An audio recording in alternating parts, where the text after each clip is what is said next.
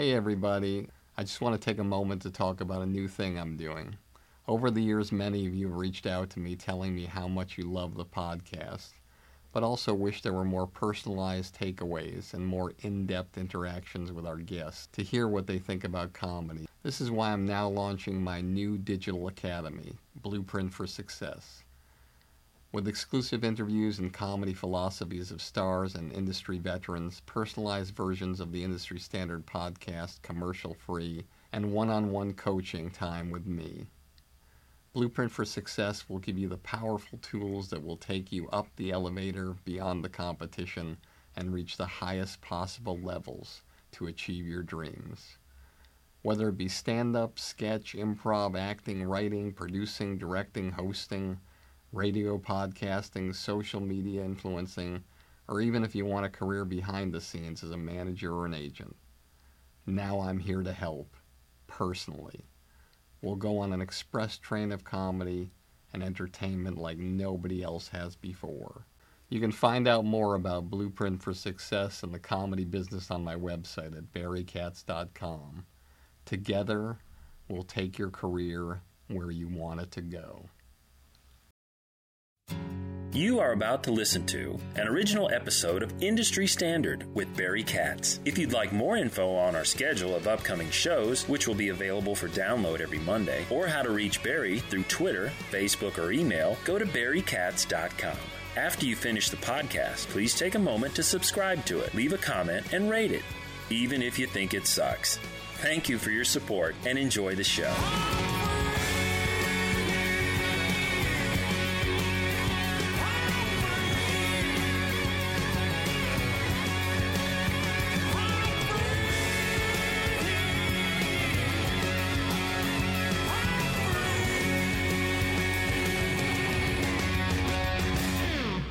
Welcome back to another episode of Industry Standard with me, Barry Katz. I'm excited today. I normally am always excited about my guests, but more excited than ever because I'm interviewing one of my favorite guys in the world who apparently has been ignoring me for 30 years, Lou Schneider, who is an executive producer, co executive producer, chief cook, bottle washer of many different shows on television that you have loved throughout the years and today, including The Mother Lode. Everybody loves Raymond. And of course, the new hit show on ABC, critically acclaimed as well, The Goldbergs. But normally I come here and I sit down with my guest, and it's a time because you got to do these things in your spare time because if you don't, you don't really have a business. So about an hour ago, I'm in the water and I'm surfing and in the ocean with my kids, and then I'm rushing with half a uh, what do you call it a, uh surf suit wetsuit on. I'm I'm pulling off the wetsuit in the car as I'm driving. I've got sand all over me. Uh, I'm drying off. I'm changing nude in a parking lot and valet downstairs, rushing upstairs. I'm still late, but yet I get here probably 20 minutes late. And I think as I'm rushing up the elevator, and how do you rush up an elevator? I don't know what how that happens, but I was rushing in the elevator for some reason. I'm running down the hallway. I'm like putting my t-shirt on. I'm you know as best I can. I look like some guy who's just been caught having a one night stand with a girl who's married, and she's been caught. And I'm rushing out of the house, but I'm actually rushing to this thing. I'm thinking, oh my god. I can't believe I'm 20 minutes late. Vince Lombardi had that famous quote, which I love, which, if you remember it, it was like, if you're early, you're on time. if you're on time, you're late. And if you're late, don't bother showing up. And, but I had to show up because we set this aside. It's Saturday. We're doing this thing. And I'm 20 minutes late and I'm coming upstairs. And what normally happens everybody when you're late. If you have a date, let's say, and you're late for 20 minutes and the girl you pick up, let's just say, not good. Not good, everybody. The chances of you getting some action are slim and none, and slim left town. So that would probably be the best time when you go to the movie to say, one please, because you're not going to be getting anything anyway. But I come up here and I think to myself, God, this is horrible. They're going to be so upset at me. What am I going to do? How am I going to? And I just walk in and and there's Lou and there's his wife Liz, and they're happy and they're kind and they're calm and they're relaxed and they're wonderful. And Liz hugs me so tight. I literally felt like a tube of toothpaste. My my head was about to pop off. She just hugged me so tight. And this woman, she she says she's 52. It's unbelievable how beautiful and sexy this woman is. And then I meet Lou not good. no, I'm kidding. I'm kidding. I'm kidding. Lou is in great shape. He's got abs and muscles, and you know he doesn't even have elbow fat. You know that elbow thing when you bend your elbow and you can pinch the elbow. He doesn't even have that. It's it's it. You know somebody's working out a lot when they literally have zero percent body fat in their elbow. The main thing I know I always sit down and I always think to myself, what am I going to say? And each time I sit down and I think to myself, what am I going to say and how is it going to be relevant to what we're talking about and to our lives and, and not just personally and in business. I think one of the things I think about when I sit across from Lou Schneider is something I'm not embarrassed to say that I've mentioned more than a few times on the podcast. And it's something that I remember Carol Leifer telling me. She said that after she was hired on Seinfeld by Larry David and Jerry Seinfeld, she was curious all year long, like why they hired her. You know, there were all these amazing writers who had lists and tons of credits, and they didn't even interview them. They didn't even want them. They hired a bunch of younger writers, and at the time she was younger in the business. But she never asked the question until the end of the season. And when she finally sat down with Jerry and Larry, and she said, Yeah, I just was curious, you know, what why did you hire me as opposed to all these other people with all this experience? And they looked at her and they said, Because you're an easy hang. And Lou Schneider is an easy hang. Lou Schneider is beyond an easy hang. Lou Schneider is like literally the kind of guy who just you know, it's like when you go in like like a mattress store and you try out mattresses, or you're like the old Jewish guy in the hotel what Jackie Mason says, and you sit in the chair and you're like, oh, oh, this is this this is a nice chair. This is a really nice chair. And that's what you feel like when you're around Lou Schneider. It's just it's it's like I, I just have to tell you this. If you never met Lou Schneider, you would be comparing Lou Schneider to people in your life that you know who are the nicest people in your life. And they would look like Cruella de Vil next to this person. They would look like just a horrible, horrible person because Lou has always been nice. He's always been nice. He's always been good. I've never seen him lose his temper. I've never heard anyone in the business ever say anything bad about Lou Schneider. Now, what happens when you're nice? Does it always work out for you? Are you always working? Do sometimes you walk around life and say, wait a second, it's been 11 months. How come, if I'm such a nice guy, I don't have a job? And the thing about the business and the way it works, not just this business, any business, you know, there's a balance always between being a nice guy and figuring out how to work consistently. And sometimes, if you're an artist and a great person in any profession, when things aren't going your way, you tend to go down the bad path. You tend to be in a situation where you think to yourself, God, you know, uh, you start second, guessing yourself. Wow, I, I thought I was a nice guy. I mean, I thought I thought I do great work, but apparently I apparently I don't. Apparently, I'm only getting offered jobs on Disney shows right now because I don't have the goods anymore. Maybe I'm maybe I lost it. Maybe I'm not funny anymore. Maybe I'm not relevant. But the thing is, is that if you are one of those nice people, it's important to know that that's not the case. the way the world works is you can't possibly all every nice person in the world who does great work can't possibly work every month of their life unless they're in the business where they're writing the checks. But when you're a writer or a co executive producer or an executive producer, sadly, you rely on other people's money. You rely on other people writing the checks. And yes, there's a lot of jobs out there, but sometimes people look at a certain show that you've done and they're like, okay, well, you know, he was on Everybody Loves Raymond, and yes, that was a great show, and yes, it was a top 50 show, and yes, he was an executive producer, but I don't know, you know, I don't, the tone of Everybody Loves Raymond is not the tone of the shows that are on television now. I mean, can he can he work on our show? I mean, is he going to be I mean, I know he can do that kind of show, and which is great here at Disney. We'd love to have you, Lou.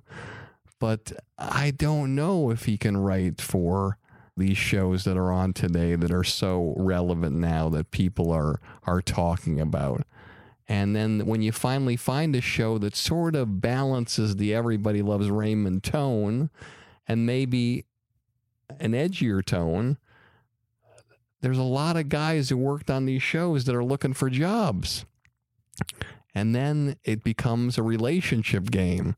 Are you in a relationship with this person? Do you get along with this person? Do you have this existing thing where this person will vouch for you? This person will fight for you. And sometimes that's where being a nice guy really means a lot because of the relationships you form over time when you're growing up and hanging out in college and after college in Chicago.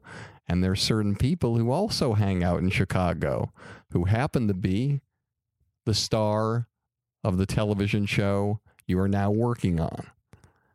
It helps in relationships to treat people as great as possible on the way up.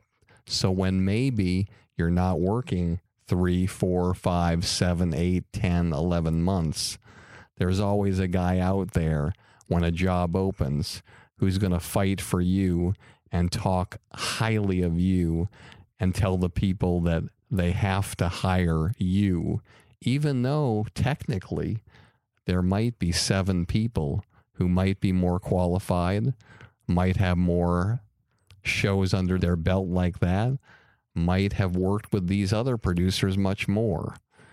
But the key is if you are a nice person and you're always a nice person, even in the rough times, you know that the relationships you have are always there. And someday they will come to play and they will come back and help you. And Jeff Garlin, if he were sitting here today, now it could be argued, you know, because we're not there. I'm not there. I don't see what's happening behind the scenes. So I'm just speculating. But what I am speculating is is that it might not have been 100% of the reason why Lou Schneider got the job he so well deserved on the Goldbergs, but it certainly isn't 1%. And so there's a percentage of influence there. And then Lou Schneider has to go in. And even in the credits he has and the shows he's done, he's probably done, God knows, 200 episodes of television, maybe 300, 400, something like that. Believe it or not, you know, when he does his deal with the network, do you think they say, hey, great to have you here, Lou? All shows produced? No. No. If he's lucky, he got 13 shows guaranteed. If he's lucky. So, what does that mean? That means he's got to go in, and no matter what the relationships are, he's got to go into rooms where there's certain people in those rooms that didn't want to hire Lou Schneider. He may not even know who those people are, but he has to walk in and he has to be nice and he has to do extraordinary work. And you know how Lou keeps getting the contract going and keeps getting extended?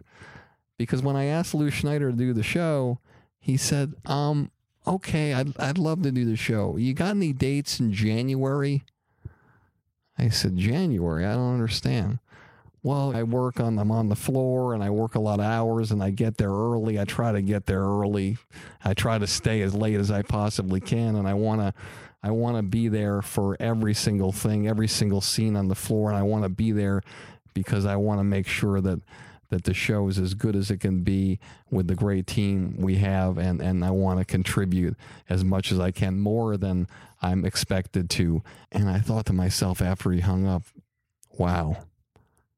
Nicest guy in the world but still has to go in and prove himself every day and doesn't have a sense of entitlement, doesn't have a sense of, oh, well, I got this gig and I can just mail it in when things don't go well for him on the set or somebody treats him like shit in a back room that nobody sees but he sees, he takes the bullet, he takes the hit and kills them with kindness. And so my advice to all of you everybody is that yes, I've said it many times before, relationships on the way up all through your life, treat people right. And if you haven't had a chance to treat people right or you did somebody wrong, clean it up. Clean it up now, today. Take them out to dinner. Do whatever you can. Write them a handwritten note. Thank them. Tell them you're sorry. I did something yesterday that was bad, real bad. Email does not reflect tone. And I must have sent three apologies already in the past 24 hours. And I'm finally getting that person around to believing that I'm sorry, which I am sincerely treat people right, be good to everybody, have great relationships. And I guarantee you all, you'll have the kind of successful career and successful personal life that Lou Schneider has. And believe me, everybody, I wish that all on you because it's the greatest gift you could ever have in your life. Here we go in three, two. We ain't one at a time in here. We're mass communicating. This show will have laughter. I got everybody pregnant with Barry Katz and semen. Infections caused by jacuzzi water. I'm not comfortable with the tone this is taking. Okay, here we go. Is there anything else I should know? You're on. What? Now I'm on the air! People on Twitter have been asking for Barry Katz to come back a lot. If you're undeniable, you will not be denied. If you want to be successful in show business, you get yourself a Jew white manager like Barry Katz. Here we go. You fucking firing me up, Katz. Being a manager is just turning no's into yeses. Undeniable. Creating holy shit moments. I love this man. Barry Katz back in the house. House. House. Let's do this. Hey, everybody, let me remind you one more time about my new blueprint for success. It's a project I've spent months and months working on just to help you jumpstart your comedy career and beat the competition. Whether you want to do stand up, sketch, improv, acting, writing, producing, directing, radio, social media influencing, or even if you want a career behind the scenes as a manager or agent, Blueprint for Success will give you all the tools you need to take your career to the highest levels. With exclusive interviews, my top 50 commercial free episodes from Industry Standard, one on one coaching with me, and unprecedented access into my knowledge and experience from over 40 years in this crazy business. I guarantee you that with Blueprint for Success, you'll become the creator you've always dreamed of becoming. No one's asking me to do this. I want to do it because I want to help you become truly undeniable. So just go to barrykatz.com, click on Blueprint for Success, and start your incredible journey today. I truly can't wait to work with you to help you change the trajectory of your comedy career forever. Welcome back to another episode of Industry Standard with me, Barry Katz. As Denis Leary would say, an embarrassing thing used to say about me, the largest Jew in captivity. And today, that might be true. I'm excited about today. We're going to have a great time. We're going to learn a lot about life and business and what it's like to balance a career and a personal life and what it's like to go through your career as one of the nicest people and most talented people around. So without further ado, I'd like to introduce you, Lou. I hope you don't mind. You might fall asleep again during this, but I will do my best. Uh, Lou Schneider began his professional career in Chicago while taking classes in improvisational technique at the Second City Players Workshop. He began performing as a stand up comedian. He toured extensively for five years, appearing in clubs and colleges across the country prior to relocating to New York in 1988. In the fall of 89, Schneider landed his first regular television job as the host of the Nickelodeon game show Make the Grade. The next year was cast as the lead in a CBS summer series entitled Wish You Were Here, which was wonderful. Following that short run, he was cast as a series regular on the Fox network comedy Down the Shore. After starring in his own HBO half hour comedy special, he began writing for TV in 1993. I don't know why. Great actor, funny, funny guy on screen. His credits include American Dad, The New Adventures of Old Christine, the Peabody Award winning Men of a Certain Age, and nine years as a writer and executive producer on the Emmy Award winning CBS comedy Everybody Loves Raymond. Presently, he is one of the co executive producers and occasional director of ABC's successful half hour comedy, The Goldbergs. Lou and his wife Liz Abbey have three very tall sons and have been successfully married for 35 years, and which is truly amazing because they're both 40. Ladies and gentlemen, please welcome my guest today, a guy who I love dearly and I have so much respect for, Lou Schneider. Oh, thank you, Barry. I'm such a fan of the podcast. I love it. Get out. Yes, no. Don't you- lie to me. No, Barry, I know you've done many things, but I did not know that this was your calling. Like, I listen, I'm such a fan of the podcast. I've listened to so many of these. I'm just going to do a clip show. I'm just going to do quotes from other people's podcasts. Just like, so you're just going to get pieces of Amy Intercasso Davis and David Friendly and David Kissinger and Mike Royce and Gallagher and Phil Rosenthal and my, and, um, and uh, both Chris Thompsons, the one before and then the one after. It's going to be great. It, uh, so, and I'm also going to get to do my Barry Katz impression. I'm so excited. I only do three impressions. I do my three showbiz impressions are. Uh, Barry Katz. I'm so excited to have Lou Schneider here today. He's a, a, a relationships. If I had a true serum, if you put a a, a true serum in me, I would say Lou Schneider is as good a friend to uh, to me as I am to Lou Schneider. Whatever that means, I'm a big Jew. And I feel like that's. I feel like I sound like Carroll O'Connor in The Heat of the Night. What is that? That's uh, is that more true? movie references. I've never seen that movie. I don't even know. But then I also do. I'm sad. I'm Wanda Sykes and I'm sad. That's the other one. And then oh, because you work for nine years, you have to. Oh, why, why bring it up? That's it. Katz is doing a podcast. Close the doors. It's over. All right. So that's it. Now I've done my impressions. Now I'm ready to talk about. I'm not really ready to talk about me. Actually, you did it already. I just can't believe that you listen to all these shows. What are you doing? Don't you have a life? You said I work out. It's a beautiful way to kill an entire week of working out. These shows are two hours long. If you take out the cash card, by the way, my cash card payment system isn't working properly. Who do I talk to about that? I, Michael Purcell. yeah, I have talked to Michael Purcell. I know he came to you. He was the only guy. I know he said he has this thing, and if I write 100,000 checks a year, at 30 cents a check, I can't even do the math. By the time I get, I'm just stretching during that point of the, of the podcast. But then I get into, you know, legs. I know I'm supposed to start doing legs during Barry's. No one ever does legs, really. But I know you're supposed to do them while Barry's doing his rambling intro. And then when you finally introduce the guest, I'm ready to just sort of cool down. I never actually get to the podcast.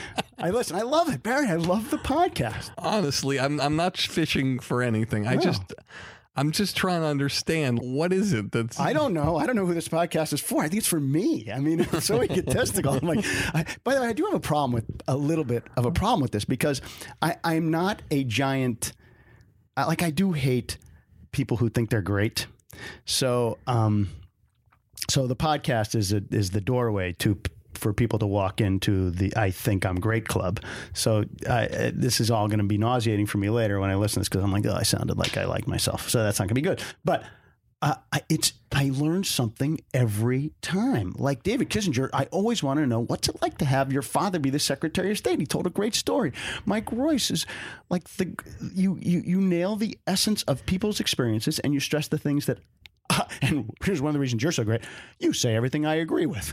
so I like the idea that you have to like you can't take a play off. I don't know. I don't know where that. I mean, that expression is a, a sports expression, but you can't in in, in our lives in in what we're doing. You, you got to go to work. You have to put your nose to the grindstone and go. Like just go to work every day. Don't worry about what other people are doing. Go to work. And I get that from you. And I so I need that little affirmation. I guess that's what I'm saying. I need the two hour long affirmation and Tracy Morgan interstitial quote in the credits to get myself up and going in the morning.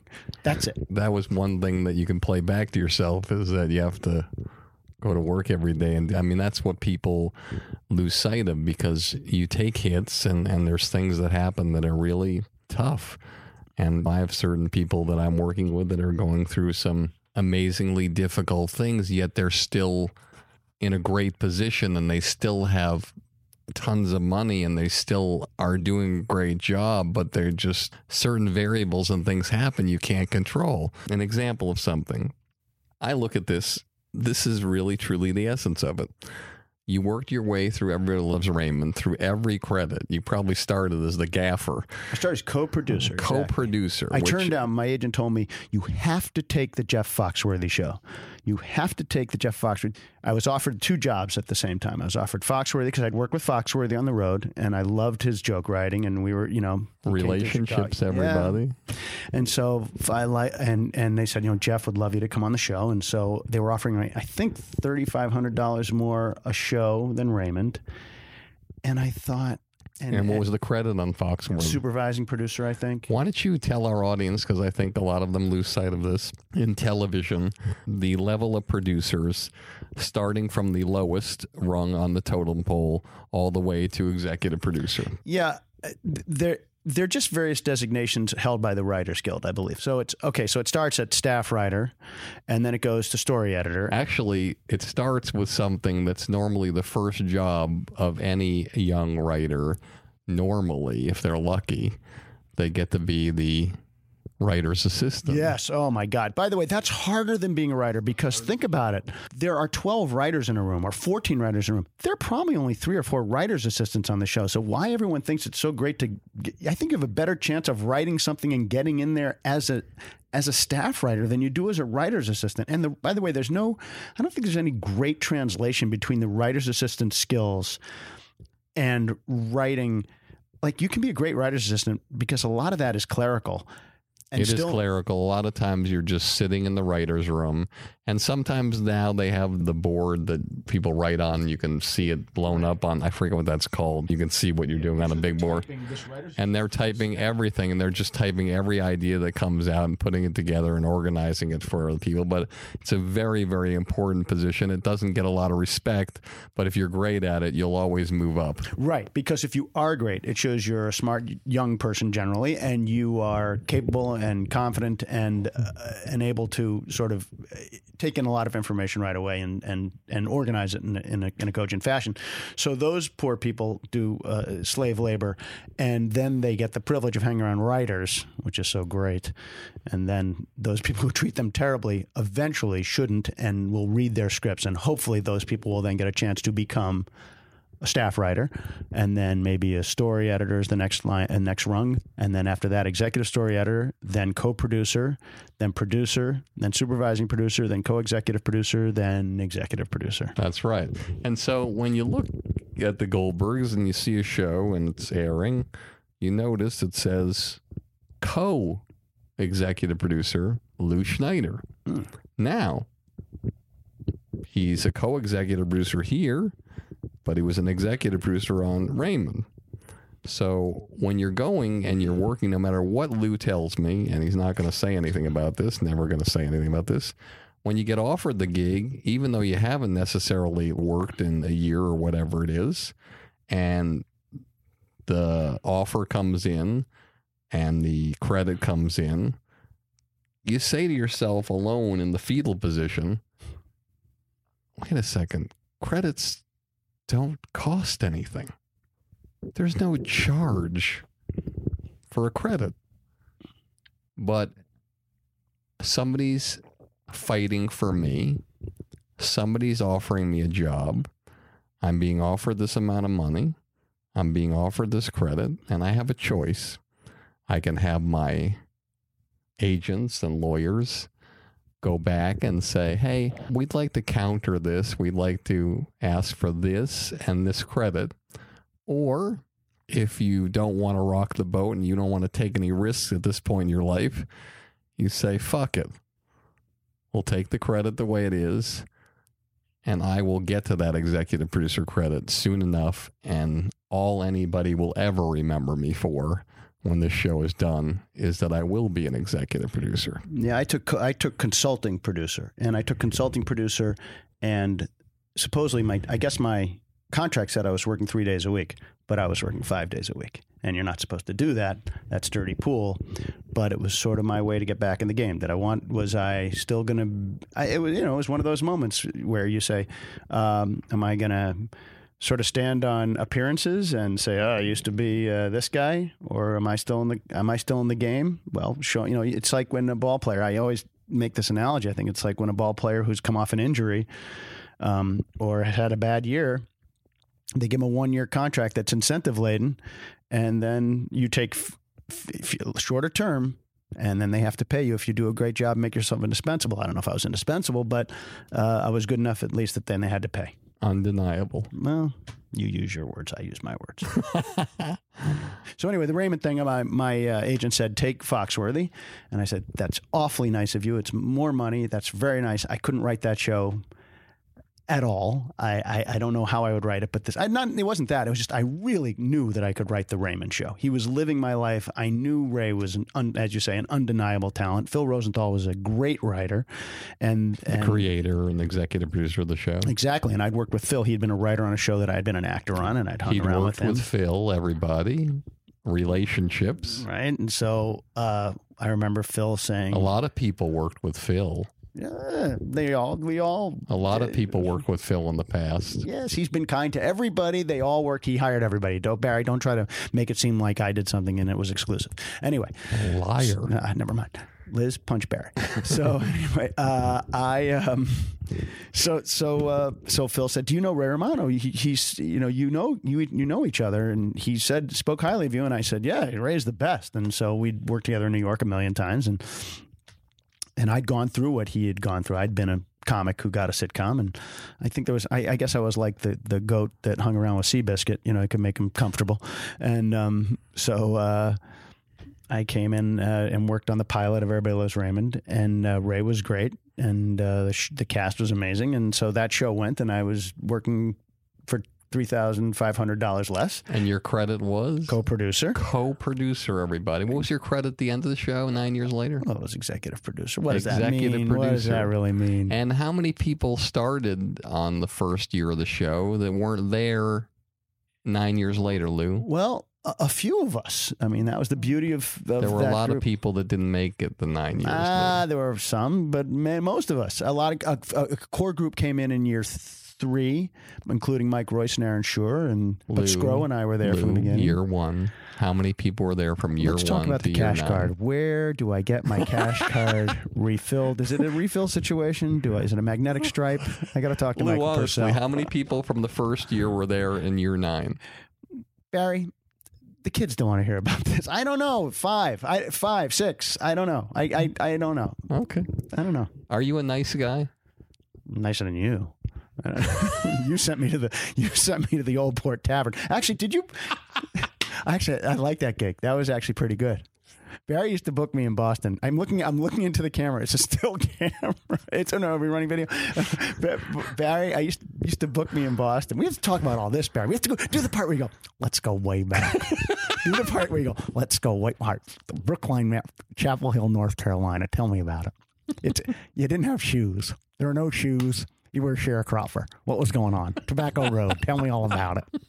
Let's do that. Do do it, Barry. Go. No, I tell you what, for this one time, I would like you to be me and say that statement. Okay, truth serum. You're sitting on the couch. Someone sticks a needle in your arm. You have to tell the truth. Lew, way back. Go back. It says you're born. You're born in Chapel Hill, North Carolina. What was that like? Well, messy. Um, come on, you can do better than that. That's a terrible joke. Everybody has that. That that's like that's a Boston quality joke at two in the morning. That's Sam's late in the evening. Don't do that joke. Okay. All right. So play it again, Sam's Barry's Club. More entertainment. It was the most entertainment in the smallest amount of space that I've ever seen. They literally. Can, can we talk about Sam for a second? Sure. We So what- what we're go doing- ahead. Go ahead, Barry. Set him up. Set him up, Barry. this is awful. What do you have? You have emphysema? What's going Apparently, on? I don't even God, smoke. he's in terrible shape. I'm just looking at you guys, and it's just uh, it's killing me. You're overcome. All right. All right, all right. First, we'll go away. Then we'll talk about Sam's in a minute. We got so many things to talk about. Kevin, are you keeping track? Write all these things down. Kevin Barry's assistant is here.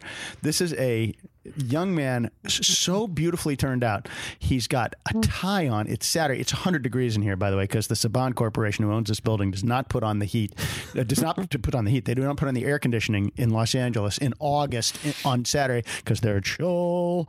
They have a Shabbos guy who could come in and turn on the air conditioning, but he must be out doing something for their vast holding company. But Kevin is wearing a tie with a beautiful, I believe it's a double Windsor. And is it? Yeah, it's double Windsor. It's awesome. Anyway, Kevin is uh, now the producer of the podcast too, so he moved up from. poor guy like had you. to come. He had to come and make small talk with me and Liz. It was poor guy. I felt I felt for him. Didn't you feel for him, sweetie? Was he an easy hang? He's gonna get it. he's great. He's from Naperville, Illinois. He's freshly scrubbed. He's from Naperville. He's got a law degree. He's going to be great. He's going to be great. He's going to work at the William Morrison Agency, the best agency in the world, along with Creative Artists and UTA and all the other agencies. They're all exactly the same. Who gives a shit? They're all exactly the same. Um, Well, I'm sure that your agent wanted you to work on the Jeff Foxworthy show. I'm sure that had nothing to do with the extra 3,500 a right, week. within the po- yeah, no, it was, I'm sure it was both shows or packages. I think Uh, you never know. But this is what's fascinating before we go back is that you did something that everybody should think about doing is you know you can you can work for the money or you can work where you think you're going to make the most impact and have the best you know the best relationship with all the moving parts and that's what you did. When you look at 3500 extra show everybody I mean, think about this for a second. If the Foxworthy show just went like a year, Oh, it, it was in its second year of the show. It was going Okay. 22. So it was going 22 episodes. So automatically he's going into that thing and he's going to make at least he's going to make $70,000 more than the other Right, job. with scripts, right. And the other job wasn't even a guarantee of 22. It was a probably was- guarantee of 13. Well, maybe, you know, it comes on. They could cancel it in six weeks. I mean, but. Uh, yeah, so can't so the Foxworthy thing, he was probably guaranteed to make over 150,000 more dollars or more. Yeah. Could but be you know what? I knew that Raymond was a, uh, was special, and the funny part, I think, you talk about what did the agent do. Uh, my agent, who told me to take the thirty five hundred more a week, also represented Phil Rosenthal, the executive producer of Ariel Loves Raymond. He was just ca- just cutting carpet. I don't know what he, he was just filling orders. He was he was not thinking globally. Wow. He, he would deny that to this day, I think, but that's not true. I, I, I know the truth. Anyway, All right, so we're Go ahead. going way back to So your family, Yeah. growing up wherever that was in Chapel Chapel, Hill, North Hill, Carolina. North Carolina. I was born in Uh, Chapel Hill. and and so you're there, famous basketball, college Yes. basketball area, and so what My was dad it like? growing- died when I was my dad, like your dad, almost exact same age. My dad died when I was about uh, just about to turn four.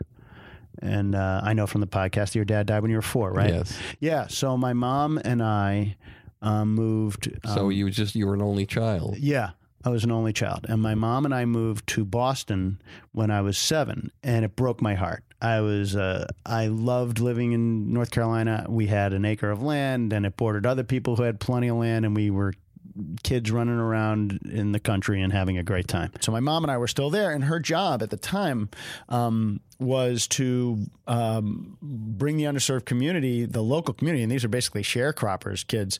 Um, this is like out in tobacco country into the Head Start program. They, Carolina had started a Head Start program, and so my um, and I even remember like seeing um, you know whites only signs. Um, at country clubs. At no at uh at uh, the local grocery store they they didn't matter anymore. I mean th- those laws were not in effect anymore but the signs were still there in in like sort of like it's like i guess they'd forgotten to take them down but i kind of remember this water this water fountain in a grocery store that was there. But anyway my mom like the town was integrated. It was Chapel Hill. It was a college town, but my mom was still like heavily into social. She was of course heavily into social justice, and she would like do things to me I wasn't quite aware of. She I she used me to integrate a pool. Um, when I was like six, there were there were a couple different pools in town, but one was like really uh, like an African American pool. Like like there were no white people there. It was a nice pool actually. It was a town pool. It was really nice, but it was pretty. There was de facto segregation, and my mother would say things. I remember like my mother saying, "There's nothing wrong with this pool, and we're going to this pool." I'm like. Okay, but my mother being a little bit cheap was like, You're going to this pool, huh? Well, we only have an hour, so I'm not going to swim. You go.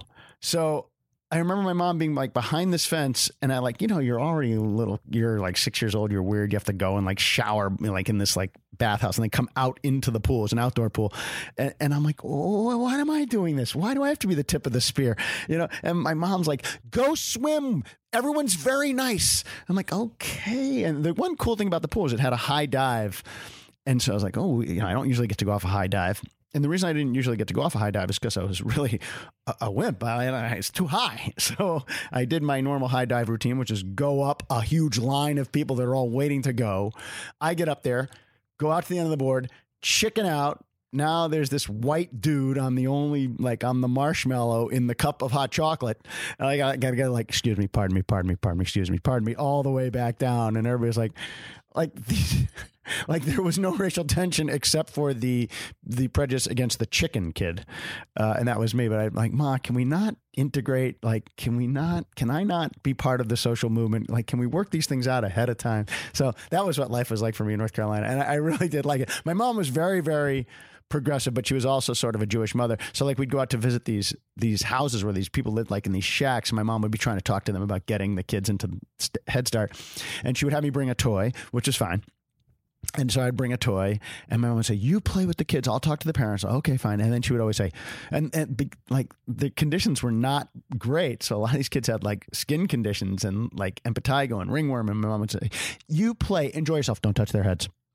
so there was always always that fear but uh but it was it was really a, a, a great upbringing i had lots of room to run around uh, and except for the corporal punishment because every day at school um the teacher in first grade read a paddle list, and uh, the same names appeared. Uh, if you look now, I'm sure those are the kids with ADD and ADHD, and there were three kids who got paddled every day. I was paddled once, I think, just to sort of keep up appearances. Like they they brought me in on like know, like it was like the equivalent of the broken tail light charge. Like you talk during the film strip, you're getting paddled. I got paddled one time, but Antonio Steele and Eiley Carter and this little girl Beverly had to come across the teacher's lap and she like would I think I don't remember I don't think she pulled down their pants. She pulled up Beverly's dress. This is taking an awful turn. But anyway, she would. But I remember this one kid, Eiley, who smelled like pee and wore his old church shoes to school every day and these overalls. And he was such a little, like a southern, he was such a little, you know, country bumpkin. And he would like had these overalls and he would, every day he would scream, Teacher, no! Teacher, no! And she would paddle him. So, but college town, good town. I'm serious. Good town. so anyway, so that was my life in North Carolina. Then we moved to Boston. How did your dad pass away? Uh, he had Hodgkin's disease, and I didn't My really dad remember. had Hodgkin's disease. Did you remember your dad? briefly? I have very, very fleeting memories The of my things I remember, as odd as it sounds, I remember this one time I was hanging out at dinner and my dad was there and he drank a glass of wine and then he started having all these pains all over and he was like he you know i don't know what's wrong with me I'm, I'm and he was almost incapacitated and my mother called the ambulance and i remember seeing the stretcher coming in Uh, the, the house gurney, yeah. and taking him out and i never understood what that was and later on i did some research on hodgkin's disease and, and wine has some kind of reaction to it that creates that pain whatever and then the things I remember most are just those times when he was sick and going in and out. But I remember one time he put me in his lap and let me drive the steering wheel when I, I remember that. Yeah.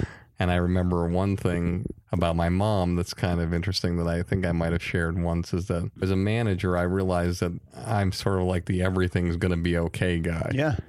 And I realized where that came from because I remember when I was a four or five and after my dad passed away.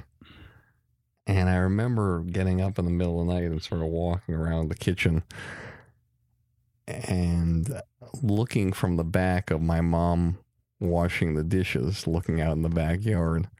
And you know when you can see somebody crying from behind and the shoulders are shaking. Yeah.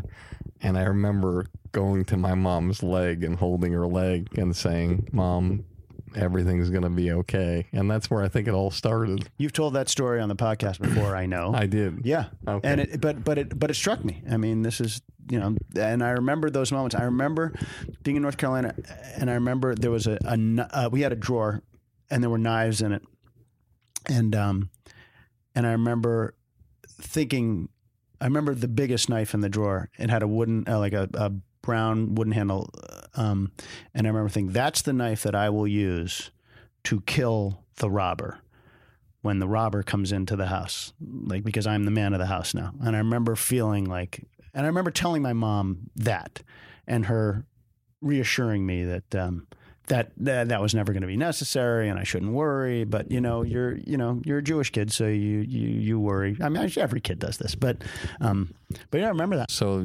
that's where you lost your innocence right away. You know, yeah, that's where the I, I that's guess where your hole know. was blown through you. I know you always talk about that. And by the way, my wife Liz, um, maybe one of the things that that drew us together was that her mom um, was killed um, in a in a terrible accident um, when she was only five. So we have this sort of weird connection of an early.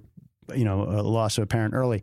This is a great, funny podcast, isn't it? What, what's up with the cash card? When do we find out about getting our money back this Purcell dude? We'll figure out the winner at the end.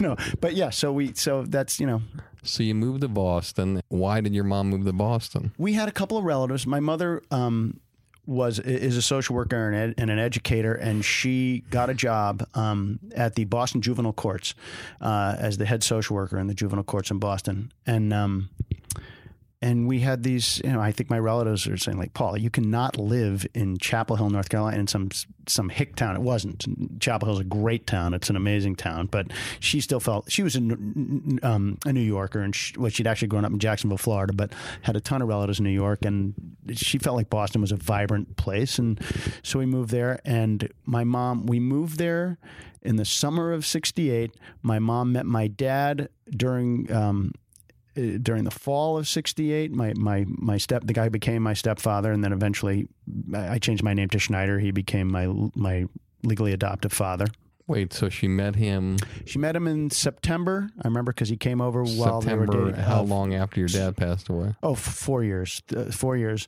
So she met him in September, um, right after we moved to Boston. Um, they were married by December 16th.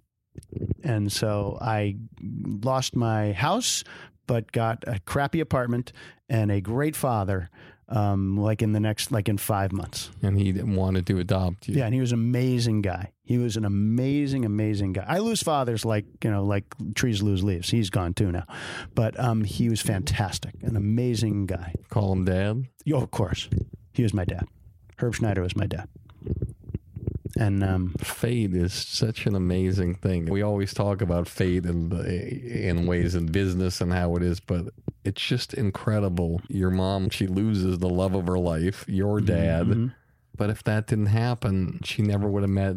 Herb, I mean, he was amazing, and he, he and he was a huge part of comedy for me. I mean, he he recognized that I love comedy. We bonded over comedy. He had comedy albums. I mean, this is that was the that he he pulled the trigger. That was absolutely the guy. It's incredible. And so, and what did he do for a living? Social worker. Both my parents are social workers. He taught at BU School of Social Work. You're growing up. He's a great dad. There's never a time where you're angry and say, "You're not my father." Uh, you know, no, I can't really. I mean, there were times that I felt. I remember sort of. I went through periods where I was like, I was really close to my mom and like a little bit less less close to him, but that was brief, and I mean very brief because I really loved. I, I had a really good relationship with both parents. I mean, they were, you know, stupid when I was, you know. Whatever, an adolescent. But I realized, you know, that Mark Twain quote is my favorite, which is, I couldn't believe what a fool my father was when I was 19. And by the time I was 29, I couldn't believe how much he'd learned in 10 years. you know, so I mean, I really, feel, I'm going through that with my own kids right now. And I, and I think, I think my kids know, and I told them the quote and I think they, they took it to heart. I think they know that I'm not, not the, not quite as terrible as, uh, as they might otherwise imagine. And so your mom married to her until he passed away? Mm-hmm. Yeah, he died uh, 98. Yeah, he had a stroke, and I actually walked in. He was in Brigham and Women's in Boston, and I came. I was working on Raymond at the time, and I came. I flew. It was the, I flew the night of my birthday. I arrived in his hospital room at like you know I t- took the red eye, and I got in there, and he really looked looked like he was going to die, and I. I was like, I didn't want to be cruel, but I thought to myself, this should not continue. He just, you know, this is not going to get better. And he, and the doctors came in and said stuff like, well, his body will make the decision in the next, you know, three or four hours. And he pulled through, but he never, never spoke again, never walked again. He, he did not die until she was ready to let him go. That's what Liz has always said, and I believe that was correct. Was his mind still there? Couldn't tell. He would get inside jokes. I would make inside jokes that only he and I would know, and he would nod at me and and laugh and make this face like you know that I know that. Like clearly, I mean, he clearly knew it wasn't random. And then you know, ten minutes later, he'd put the electric shaver in his mouth. I mean, you just you know, neurological deficit is a really hard thing to to quantify. They you know, the mind is Swiss cheese um, after a stroke, and um, so yeah, duh, yeah. Wow. Okay. Yeah. And so he has comedy albums. Tell us. Yeah, he had three of the comedy th- albums that were the most ones. influential for you. Amazing ones. Uh, he had the 2,000 year old man in Mel Brooks and Carl Reiner. right, but in a collection that included uh, some Stan Freberg, Andy Griffith. What it was was football. Some Frank Fontaine. Some. Um, it was you know it was I can't remember what it was called, um, but it I, I can remember it, it was, I think it was a Decca label. It was like a yellow label. Um, then he also had Jack. I'm the greatest comedian, Jackie Mason. I'm the greatest comedian in the world. Nobody knows it yet. Uh, he had Bill Cosby. Wonderfulness was the first one he had. So yeah, those albums, those three, and then you know yeah, there were others. There were certainly others. Nichols and May. What's the first thing that happened in your life that said, I'd like to be in this business? Was it listening to the albums or was it something else? Yeah, I could do, I could imitate. My dad would just say, "Do the 2,000 year old man." I mean, this, you know, I would do it in. I would do it. You know, we didn't have a phonograph in the car. for I our audience who hasn't heard it, why don't you do like a minute of the 2,000 year old man for Oh my us? god. Um, is it true? You know, well, I, the, you know, the, the the conceit of the of the thing was that that Carl Reiner is an, is interviewing a man who's just landed at Idlewild Airport who claims to be two thousand years old, and and he said, "Hello, sir," and he comes on, and he goes, "Oi." And then he proceeds to say things to him like, Sir, you've known so many great historical figures. Can you tell us a little? Did you know Robin Hood? Robin Hood, sure, sure. Lovely guy. Ran around the forest. He's, uh, did, is it true that he stole from the rich and gave to the poor? No, no, no, no. He stole from everybody and kept everything. it goes on and. He goes, Well, I hate to see our legendary figures smashed. I hate to smash you. did them all. He did. I used to do, I used to do that for hours. I, I love that album. And so, did it make you want to perform? Um, it it it did certainly. Um, and then, like Bill Grundfest, I went to camp, and because if you really love your child, people, you must send them away for eight to ten weeks every summer. It was eight weeks. I went away eight weeks every summer, and I loved it. I went to this camp in Raymond, Maine. Raymond. And there's, you know, there's a stage at camp, and they you have to kill time at night. They have to put on a Mr. and Mrs. Ugly contest. That show needs a host. You have to put on the uh, the camp trivia contest game. That show needs a host. And I started hosting and writing the questions and asking, you know, and being the guy who did the impressions of all the all every counselor there. And uh, so that was uh, that became my thing. And so you know, try to keep me off that stage. Everybody got to be on stage as much as you wanted. Everybody got to be on stage. It was great. And so that's when you knew you wanted to do something in the business. Yeah. Like I loved comedy, but it wasn't something you did really. High school, I did some comedy. That was the first time I ever got on stage and did stand up. Um, At a well, talent show? yeah, yeah, and the well, two things happened. One, I went on a ski trip uh, w- with the ski club, and we're all in this bus, and the older kids are making fun of each other and younger kids, and so, and I walked in there. It's like being in prison, you know. Like, are you gonna? You know, they're gonna make fun of you. What are you gonna do? You know, are you, you're supposed to punch the biggest bully in the face, and uh, you know that, and you'll avoid trouble. And this guy started needling me or something, and I just ripped him up like I was. I don't know. He was really a good sport about it. Comedy wise, Yeah. ripped him up. Yeah. He was a really good sport about it. And the upperclassmen thought I was funny. I was tiny. I was four foot 10 in ninth grade. And I'm married to the six foot woman now. And now I'm, you know, but at least five feet. No, now I'm five eight. But, but it, I always felt small. And that was a way to be a little bigger. Uh, and my mouth was enormous. It's so interesting you talked about how that is. My oldest son is going into sixth grade, and there's certain things as a parent you you really don't understand because you're doing it for the first time. Everybody's being a parent for the first time, and every year that your children are growing, there's experiences that are happening that you don't have any idea necessarily how to handle them. And my son says, Daddy, I'd like to get my hair cut for school and I'd like to get a pair of jeans. And I said to him, I just want to preface this by saying, my younger son never wears pants, only wears oh, shorts. Oh, shorts. Okay. Never wears anything but shorts and tank tops and things like that. My older son never wears shorts, only wears long track pants and long sleeve shirts. That's all he wears. Both of them will never wear a pair of jeans, and they both have very long, long hair, longer than Liz's hair. So the older one's going to sixth grade, which is the middle school or the incarnation of high school. He said, I, I want to cut my hair, get some jeans. Gets his hair cut. He comes back. He's got half of his head as a military buzz cut, and the other half is long, like it was before, like Liz's hair. Picture Liz's hair Yeah. just just buzzed on that side, and he has made the decision that this is how he's going into sixth grade. And so I said to him, "This is awesome. I, I actually love the haircut. I, how did you decide? Do you want to do that?" And he said, "Daddy, I don't want to be ordinary. I don't want to be just like one of the people. I want people to know that I'm a weirdo, that I'm a little bit off, that I am different, that I'm unique." I said, "Okay. Well, you know how many nice people there are in school in fifth grade, and how many bullies there are." Well, you're going to multiply that by about five times. So what we're going to do is a little role play here. So go for it, Daddy. Okay, I'm going to throw an insult out at you, and you're going to come back, and you're going to get me with a comedy barb. I'm like, nice haircut, pal. Uh, what did you just become an extra for the movie Friday the 13th? Oh, pretty good. And he just paused and he says, No, but I heard your mother was an extra for Friday the 13th or something like that. What I'm saying is, we did this role play and we went back and forth, and it was just a wonderful thing. And I think to myself of what you were talking about and, and what you can go through in these grades, and, and how everybody says that when you go into a situation, that comedy is the way to go when times are tough, when when somebody's shitting on you or somebody's being mean to you. Comedy is always something that will always help. And the fact that you're an example of that is very exciting. Well, there's a caveat here, though. I have to say, in that moment on that ski club bus, that guy was such a good guy. Kenny Burstein, I still remember his name. He laughed so hard at whatever I said to him. And and people were like, it got almost into a do me now. What do you think of that guy?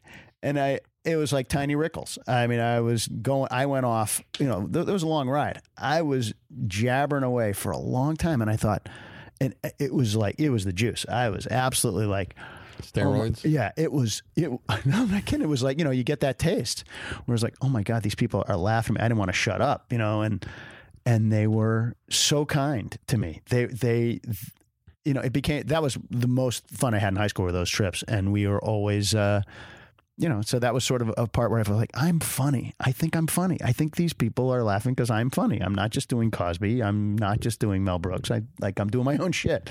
In high school, the the last day of English class in 12th grade, my teacher Margaret Metzger, who's a fantastic teacher who just passed away, she gave us each a piece of paper and an envelope and said, "Write yourself a letter." It's going to be mailed to you in five years. It'll be mailed to the to your last known address. So for all of us, it was our high, it was the homes where we lived in high school. And I wrote, you know, it's the last day of high school. You're not doing anything in that class. So you're just sort of screwing around. So just on a lark, I guess, I wrote, uh, hope you do well tonight. Uh, should be a good crowd. Uh, the MGM Grand is a good place to do comedy or something like that. I wrote like that I was a Vegas comedian. I was going to be a comic, and so I, I you know kill him, break it. Like I had done comedy one time in high school and it went great, but I didn't know why that translated into me doing well at the MGM Grand because there was really, if you projected out in the future, there was really no way for me to get big laughs doing an impression of a geometry teacher. But the point was, it was in my head somewhere, and so I sent myself that letter, and then five years later. I hadn't. I I was working as part of a comedy team, and and I got this letter. I'd forgotten about it, and it was like, "You're going to be a comedian." And now it was really in my head. So it was like, "Whoa! I guess I knew more than." You know, than I was aware of at the time. So that I always thought that was cool. That, you know, listen to the still small voice that uh, you know that says something early on there's there's a place for that Uh, in co- in high school i did you know the, the classic talent show thing and it went great but there was always i you know here's the thing you don't always think you can do it like comedy is something you think it's for other people i mean my, I, think i had that feeling the whole time i was growing up like like i probably was a better ath- better athlete than i gave myself credit for but I, I think, oh no, those kids are great. I probably had a little low self esteem. Like those guys are really great, and comedians. No, like I saw the guys on television, they were so awesome. I'm like, I'm not like that. Mel Brooks, those guys are super funny. Like I'm not that. I'm not. I, I never had the feeling of like, oh, I'm as good as those guys. I did not have that feeling, and then then I kept like then I'd get in these situations where I would have a chance and I would like sort of hold my own and I'd be like maybe maybe I keep trying, you know, like maybe you do it. And and there was a kid at my high school, Robert Balkan, and they're like, he's good. He went up at the Comedy Connection. He's already a pro. He'd probably gone to an open mic night, and we were both on that show. And I, I in a competitive way, I guess I did a little better than he did. And he at came the Comedy Connection Boston at the Charles Playhouse. yeah, it, it- but yeah, he had done that, and so when he came back to do that talent show at school, I was like, oh my god, I, I can't follow this guy, and then I did follow him, and I probably did better. And he came out to me after, and he was like, you, you should you should go to the connection, you should you should try to do this. So that was sort of like, well, like maybe I'm a comedian, I don't know. And then I went to And you should always know everybody if there's somebody who's competing with you and they take you aside and they say, you know, you should should go do that. That says something. who knows? I mean, neither of us were comedians at the time, but don't look at my watch; it's a half hour fast. I think as you should know, I don't worry about the time on these podcasts. I know. I know. You got 50 hours out of Gallagher. okay, so um, okay, so I go to I, I'm taking forever. I'm sorry, everybody. So right, so I go to I go to Penn, and um, my mother had said because she'd gone to Penn that I should join this club called the Mask and Wig Club. Wig Club has been around. If you listen to the Mark Cronin episode of the Industry Standard, Mark Cronin was a member of this club with me. Uh, it's been around since 1894 or something. We have our own theater in downtown Philly. It used to be a huge moneymaker for the university. The club used to make so much money on their tours that they built dorms for the university. They uh, they had songs on the hit parade. They but uh, then when television came in, the club sort of you know like everything else took a step back financially but still has a thriving theater in the Philadelphia area and it's still pumping out people like Paul Provenza and Mark Cronin and, and other guys David Naughton the American Werewolf in London was in that group um, Anyway, my mom said I should join. And of course, because it was my mom telling me to do this, I said, no way, I'm not doing it. And just went to college and had a great time. And then finally, my junior year, I met a bunch of guys who, or sophomore year, I met a bunch of guys who were super funny. And it turns out they were in that group.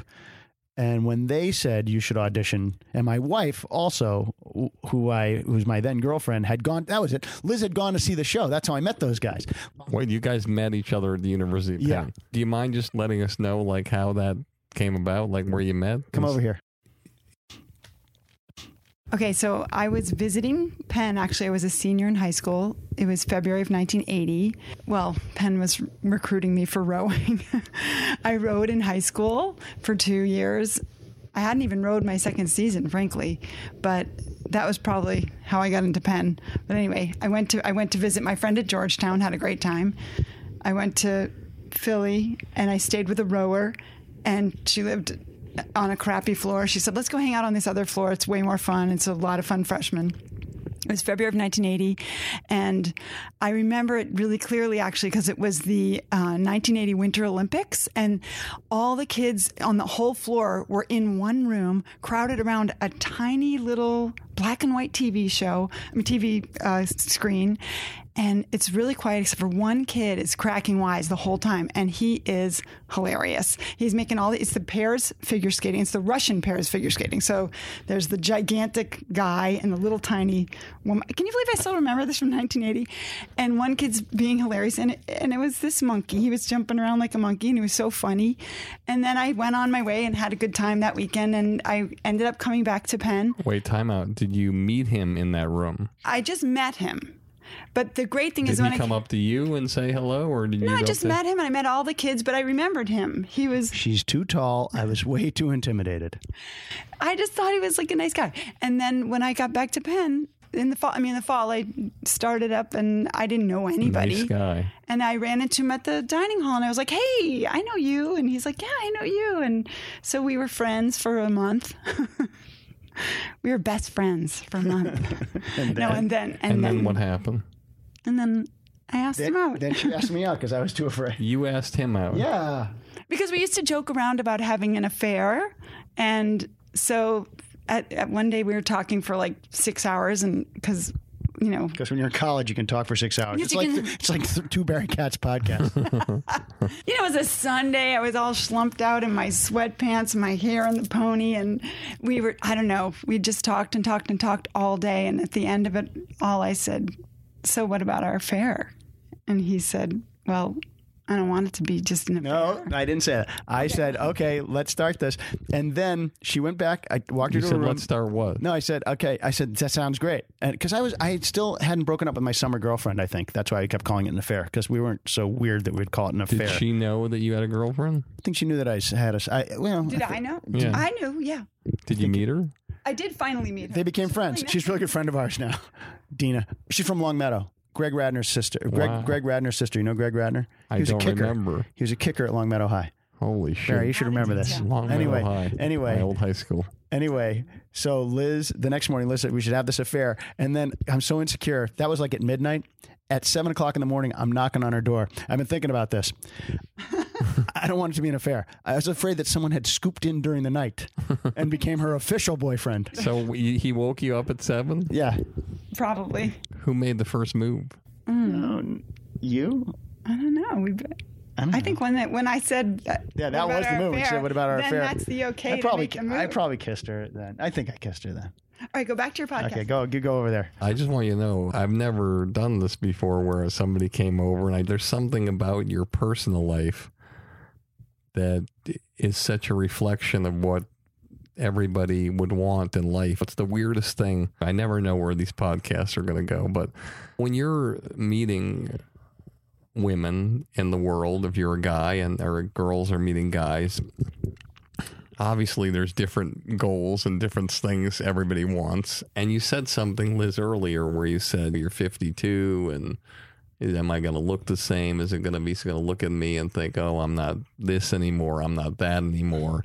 And I think that's one of the things that's so fascinating about being a woman that obviously being a guy I have no knowledge of is I think that Clint Eastwood can be 90 years old with his pants around his nipples and still be going out with 25 year old girls.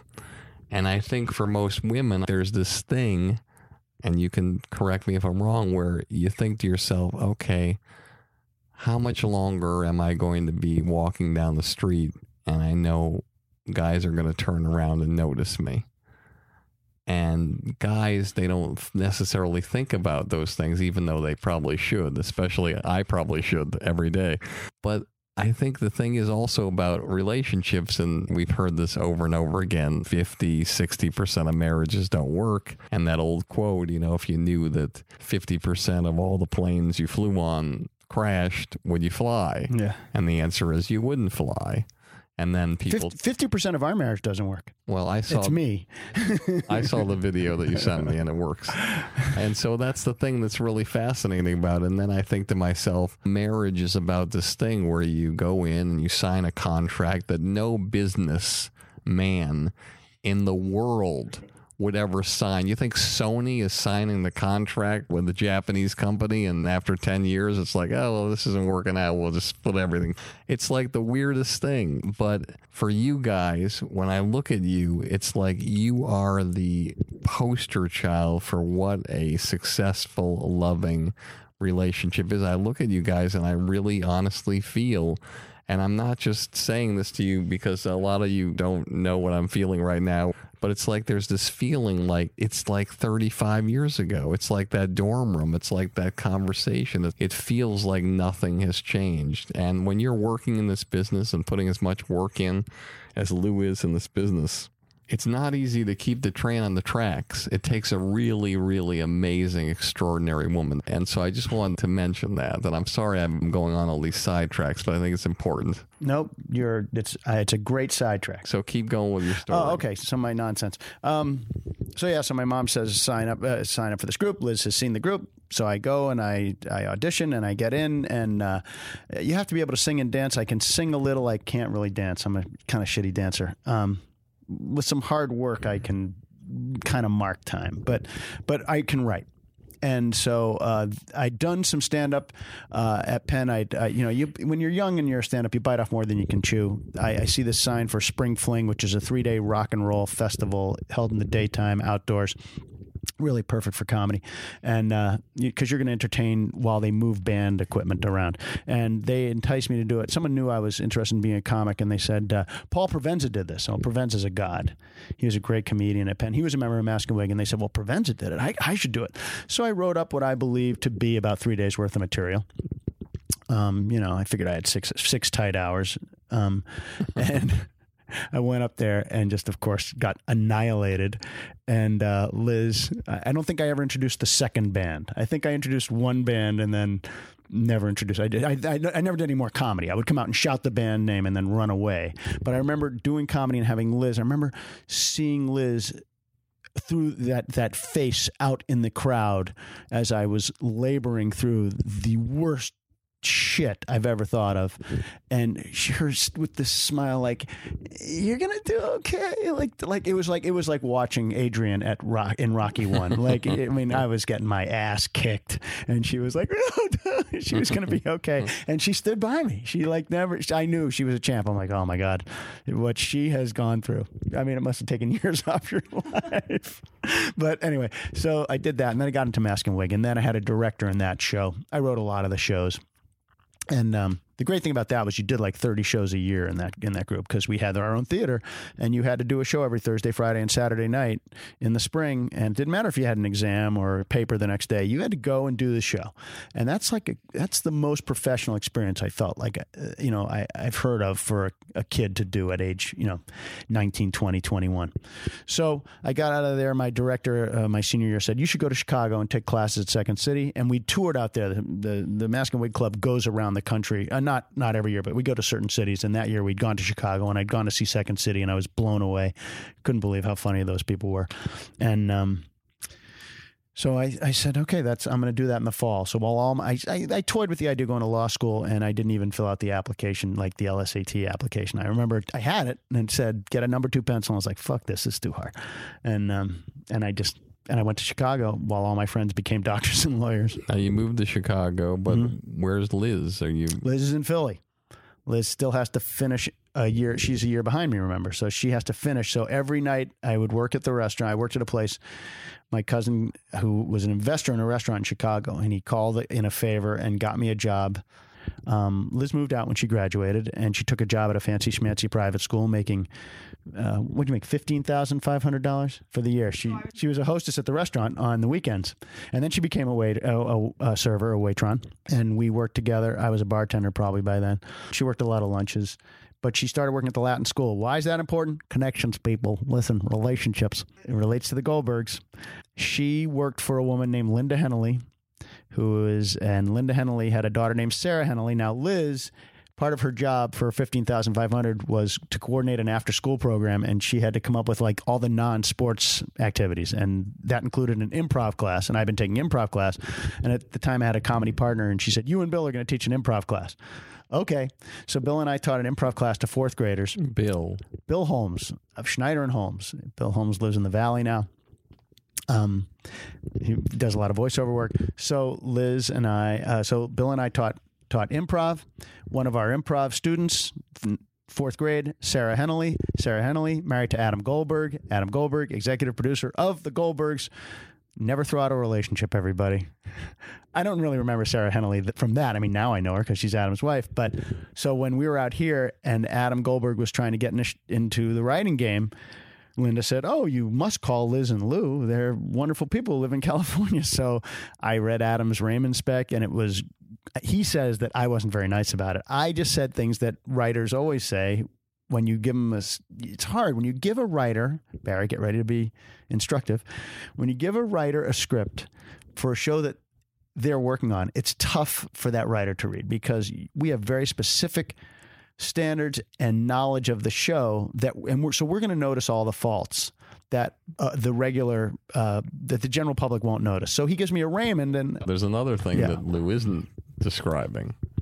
First of all, in my humble opinion, never give a writer on a show a spec script of that show ever.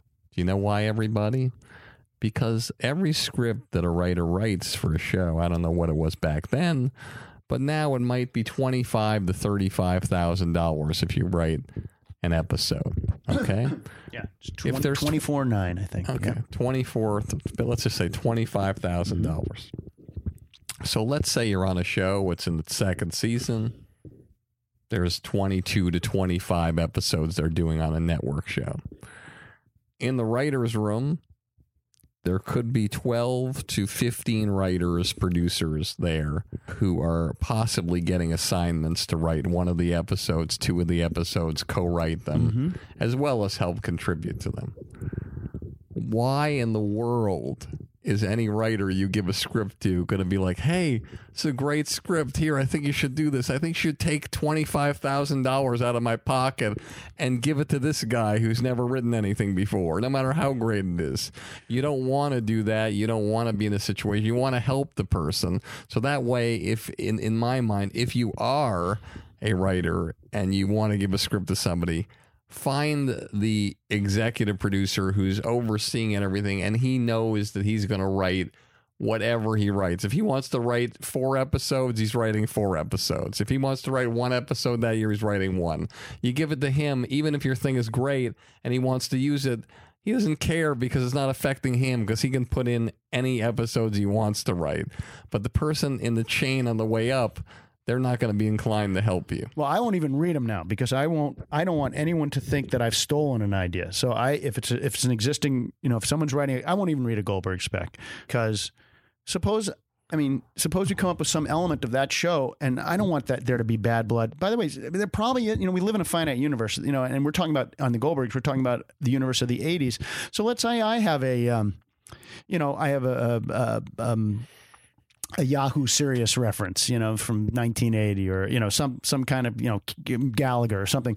Well, so someone gives me a script with a Gallagher reference and that person goes, Lew Schneider stole my Gallagher idea. Well, I didn't. I believe me. So I don't even read those because I don't ever want to put myself in that position. And like you say, there's so many reasons not to. But not to normally it. there's a release form that they give you the sign that basically says that if they do an idea or there's something similar that they do, every once in a while someone hits someone hits the gold mine like uh, from like Tom Palmer.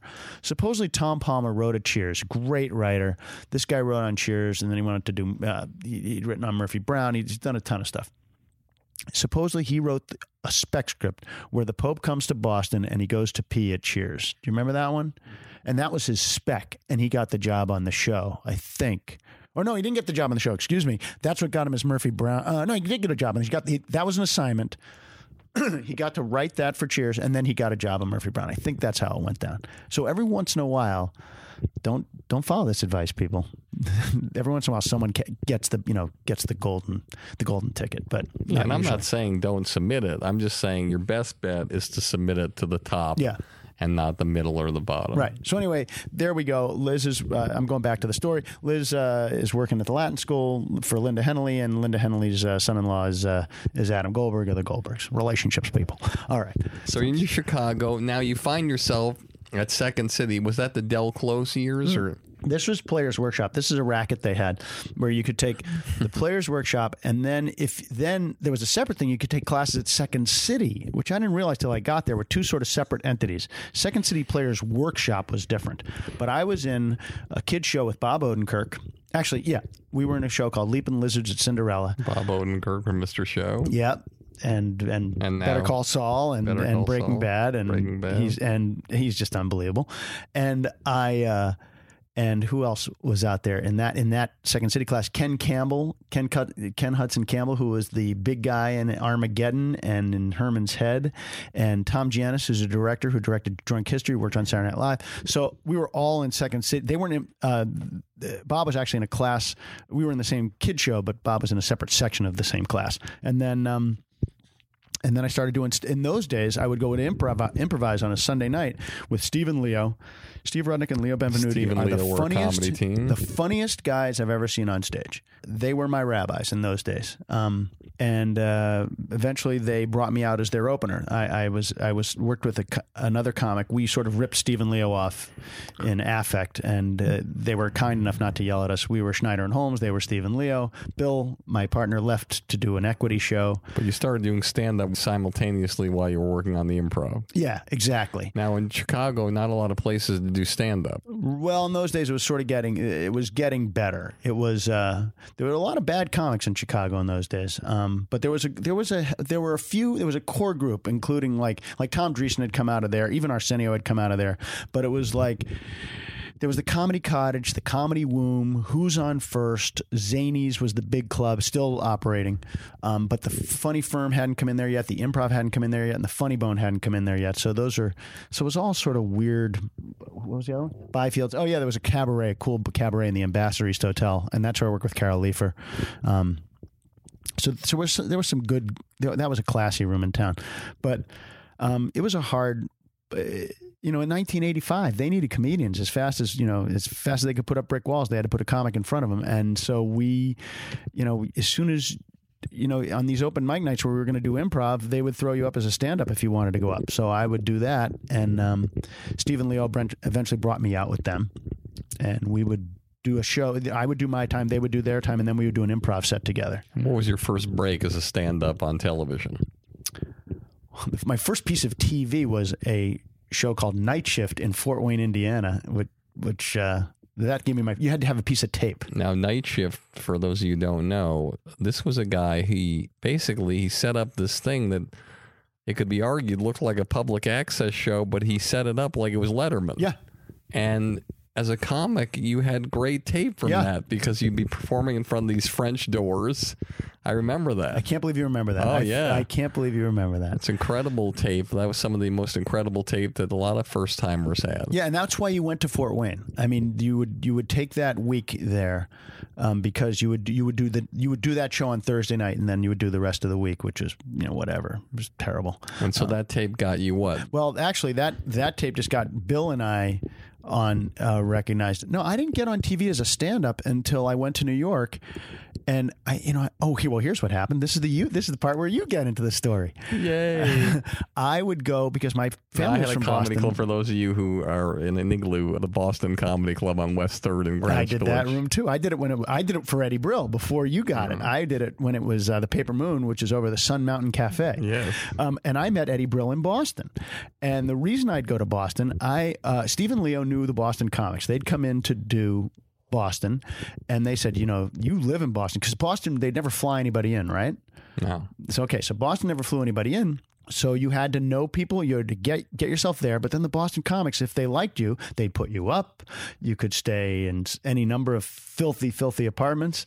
Um, and my my own house was filthy. I could stay at my parents' house. So um, which was had its pluses and minuses. Like when I when when I would go into Boston, this is like in 1986, 87, I would go to Boston and I'd be sleeping in my old bedroom, my old room, my old Carl Yastrzemski poster. I'm gonna be, and I was working at Catch one time. I remember uh, Catch a Rising Star had a club in Cambridge and, and Harvard Square, And my mom's not, you know, you're in your comedian's head. You stayed out late. You, you, you, you maybe, you- you drove golf balls in the morning. You had a lunch. Now you're going to lie down. You're going to get ready for the night. My mom's knocking on the door at four o'clock in the afternoon. Lewis, I know you're preparing for your performance. I'm like, it's not a performance. Stop saying it's a performance. I'm, I'm working tonight. Okay, well, you're working on your performance. Please stop saying performance. The Sapers want to know if you what time you think you'll be doing your performance stop saying performance mom what time will you be on stage? I, I don't know mom. I'm the middle act. And she would say well they want to come see you. And i'm like ma they got to stay for the show. If they're coming they have to come and they have to sit and they have to stay for the whole show. Well how do they know they're going to like those other comedians? I don't know if they're going to know ma. That's the way it works. And then she I can't believe you're treating the Sapers this way. They have known you. I can't, Lewis. You, you know, Rhoda and Bill are your guardians. If if something were to happen to your father, Mom, I'm 25 now. Well, in those days, it was very nice to know that they were there for you. So the Sapers, went, like, Bruce Donoff pulled your wisdom teeth. The least you can do is get them. Ma, they have to stay for the show. I don't know what to tell you. I don't know what to tell you. My mom saw me in Chicago at Who's On First. I remember we drove out there, and then on her way back, she said, Must you perform in a speakeasy? Because because Who's mm-hmm. On First in Chicago was long tables like in Oliver, the opening scene of Oliver, where they serve gruel to the kids. You know, like in Hogwarts, they put you know just long tables where people are facing each other, not facing the stage. So they'd sort of all cock their heads to look at the headmaster. The comic was like the headmaster. They just look up at you from the side. The early comedy clubs, they didn't know what they were doing, and their whole thing was how do we make as much money as possible? And the whole deal was putting these tables in a way that they can make as much money as possible, fit an extra 10 people in. And by doing so, the configuration was that everybody was anything. turned to the side. Could be bunk beds. Yes, you just have bunk beds, guys, just staring So at you like you'll see on. newer comedy clubs. You'll see that when you go in there, every seat actually has a faces view the of the stage. stage. yes, in those days it was not the case. So I go to Boston, and I remember someone said, um, I, you know, they got Stephen Leo got me in somewhere, and I started working these one nighters for uh, Bill Downs and, and Paul Barkley. Who owned the Comedy Connection? Exactly. And then someone said, "Oh, and then you'd go to afterwards." The greatest thing about Boston was it was so vibrant. After you did your set, wherever they sent you, Knotty Pine, Plums, wherever it was, Worcester. They'd sent you'd go to play it again, Sam's. You'd hang around and and that play was it one of the things of the club that I ran is that I realized that I was never going to have the best comedy club in Boston because I was in a basement. The stage was in the corner. And even though it was a great place to perform, we had some of the most amazing comedians that all the other clubs had. You know, I was in a cl- I was in a place where there was a movie bar upstairs. There was a little dining area upstairs. There was a guy playing in a bar. More entertainment per square inch than anywhere in the country. The guy he's talking about who played the guitar, Larry Tomei. he was he had to ascend to his perch. he performed essentially. He, did he sit on his own speaker? he sat on his own speaker. You wouldn't even understand how it's possible for him to balance in the corner of this bar, the space Up where he was on, up high. I swear to you, people, it was the size of a large Ritz cracker. It- it- absolutely. It, it- this I couldn't And believe it. television was Uh, over his exactly. head. I, I was going to. If So you want to know the space, the- if you want to know the space, like when you go to a bar and there's that TV that's hanging that's been suspended by chains or a cable, and it's in the corner, you know, that this poor bastard wedged his head under there. And and uh, how tall he could have been? He must have been like a jockey. How tall I was know, he? Had was like your size. it was so tiny. But the thing was, is that I I wanted to create an environment that was was, sorry to say, an easy hang. And so And there was a movie theater where you could drink. You could. There was a movie theater there where movies that are on DVD or go to cable now would go there, and you pay like a membership fee, and you, there'd be couches, and it was a really wonderful place. And then between that and the bar, and there were, by the way, there were also some video games. If you needed to play some video games, they had absolutely everything. And there was these waitresses named June and Marion who were probably 65, They were 75 years old. And they used to serve all the comedians. The comedians would come in and we'd have this hangout there and everybody would go there. And it felt good for me because I was running the comedy club and I was just in college. I was just coming out of college, and and all these other comedy clubs were so much more established, and you know that they wanted to have their hang because every comedy club wants to have their hang, but for them it was the bane of their existence that all these people would leave their places and come to where we were. Even the people who ran those other comedy clubs would come there. It was amazing, and also it was like it was like. It, it was like the distribution center. It's like you could meet there. Sometimes you meet at the connection for certain gigs, but sometimes, and guys would come in, they'd be drinking at Sam's, and then they go out to do like a late night show, right? Like, and then also now remember, you still had to go to the basement where how many people fit in Sam? Well, when it was packed, I could get believe I don't know how I could get 200 in there, but but mainly the sellout was 150. Barry's office was a closet. That wasn't his official office. That was his office in the club. He literally under the stairs. Barry Katz, a giant, like his you could like his feet would be just extending to the door, and he'd be in there. And and and one of my early when I've, I've this is why this is the reason I'm doing the podcast. I wanted to tell this story when I got to Sam's one night. Uh, and I'm, I'm interested in your in, in your like memory of me at that age because I, I don't really I was so impatient I was gunning for uh, like I did not have I mean I did not have a sense that this could be a long term thing. I was trying to get somewhere fast I think and I was probably not doing myself any favors. But I remember being on stage and Barry was really good to me and he said okay he booked me. He must have seen me somewhere or someone he had someone had given me so I think someone recommended me and then I'd gone up and Barry gave me okay yeah. So all right so you put me on and then you gave me like a, it was a great like a Saturday night set, and it was gonna. I think it was probably my first time I worked Saturday for you. And you gave me two shows. Okay, so the and early I gave show, you the second spot. uh, killer, beautiful. Because the reason why I. I would do that is that if I didn't really have a clear understanding of, you know, I like to have a knowledge of what the person did, and all you had back then were VHS tapes. Yeah, some- and you couldn't go see anybody because you were working your own thing. So uh, there were a lot of recommendations. Again, back then, people were recommending you, and when comedian recommends you, he's taking a risk of taking away stage time from himself. And so when I put Lew on on a Saturday night, chances are the guy who recommended him didn't work that Saturday night. yeah, I mean, And I think it was Tony V. Probably Yeah. had had really been good to me. Great comedian, great actor. Great, so, great. so what I did, what I do in those situations, if there's four comics on, I would always give that person the second slot because first comic goes on.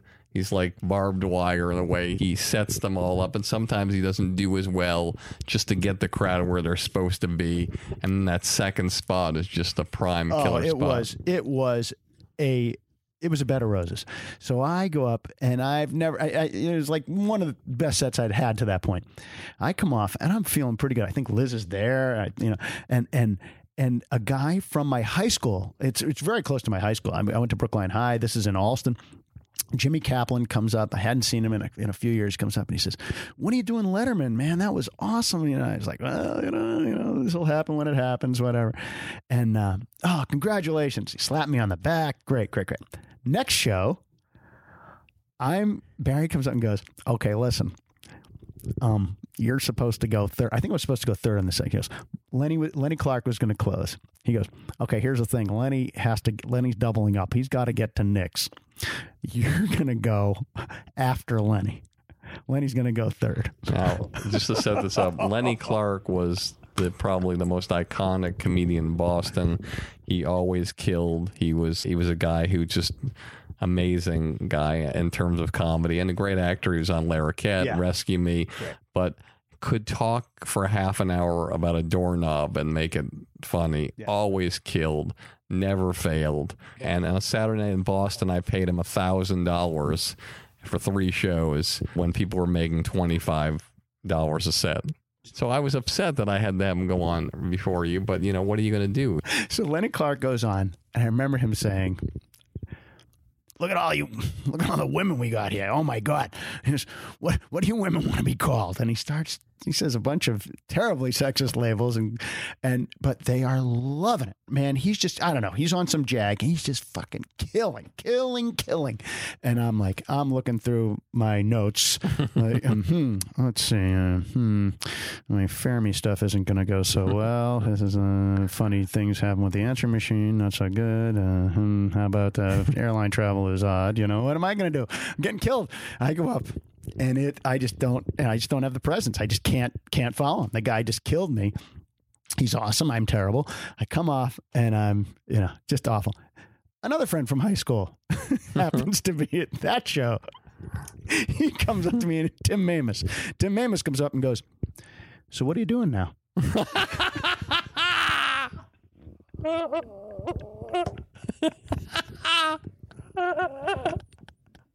I was like, I was a comedian. I was a comedian comedian up until 15 minutes ago. That's what comedy's all about. Man. Oh my god! And I love having gone through that. You know, at the time it's terrible. I love having, and I love being here to see your face. it was so awesome. So tell our audience what your first big break was. well, one of my first big breaks in Boston was now. Why did you do this? Paula Poundstone used to come into town, and she was fantastic. I used to headline her. Yes, and you would headline her.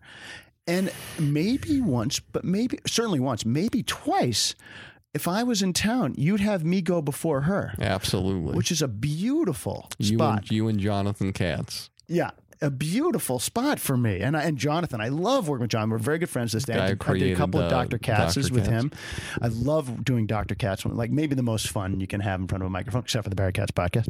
Um, but I remember opening for for her, and I kept thinking, why would he do that? He's got a million people who want that gig. Like, eh, like was that just because like because I never really headlined anybody there except for Paula. It was all showcase. Club. so? Why me?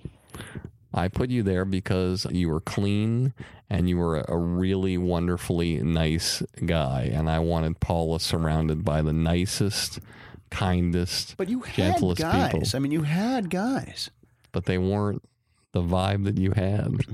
I think it was one of those things like where a guy has two brothers who can be his best man, and he just picks another friend so that the other kids don't fight. I think it was maybe because the Boston guys would have been pissed at you. So tell us how you got your first break as an actor and how did it all come about. I mean, we know you were doing well as a comedian, but what happened that got you in a situation where you were actually starring in a television show? Okay. a couple. Uh, I went to New York.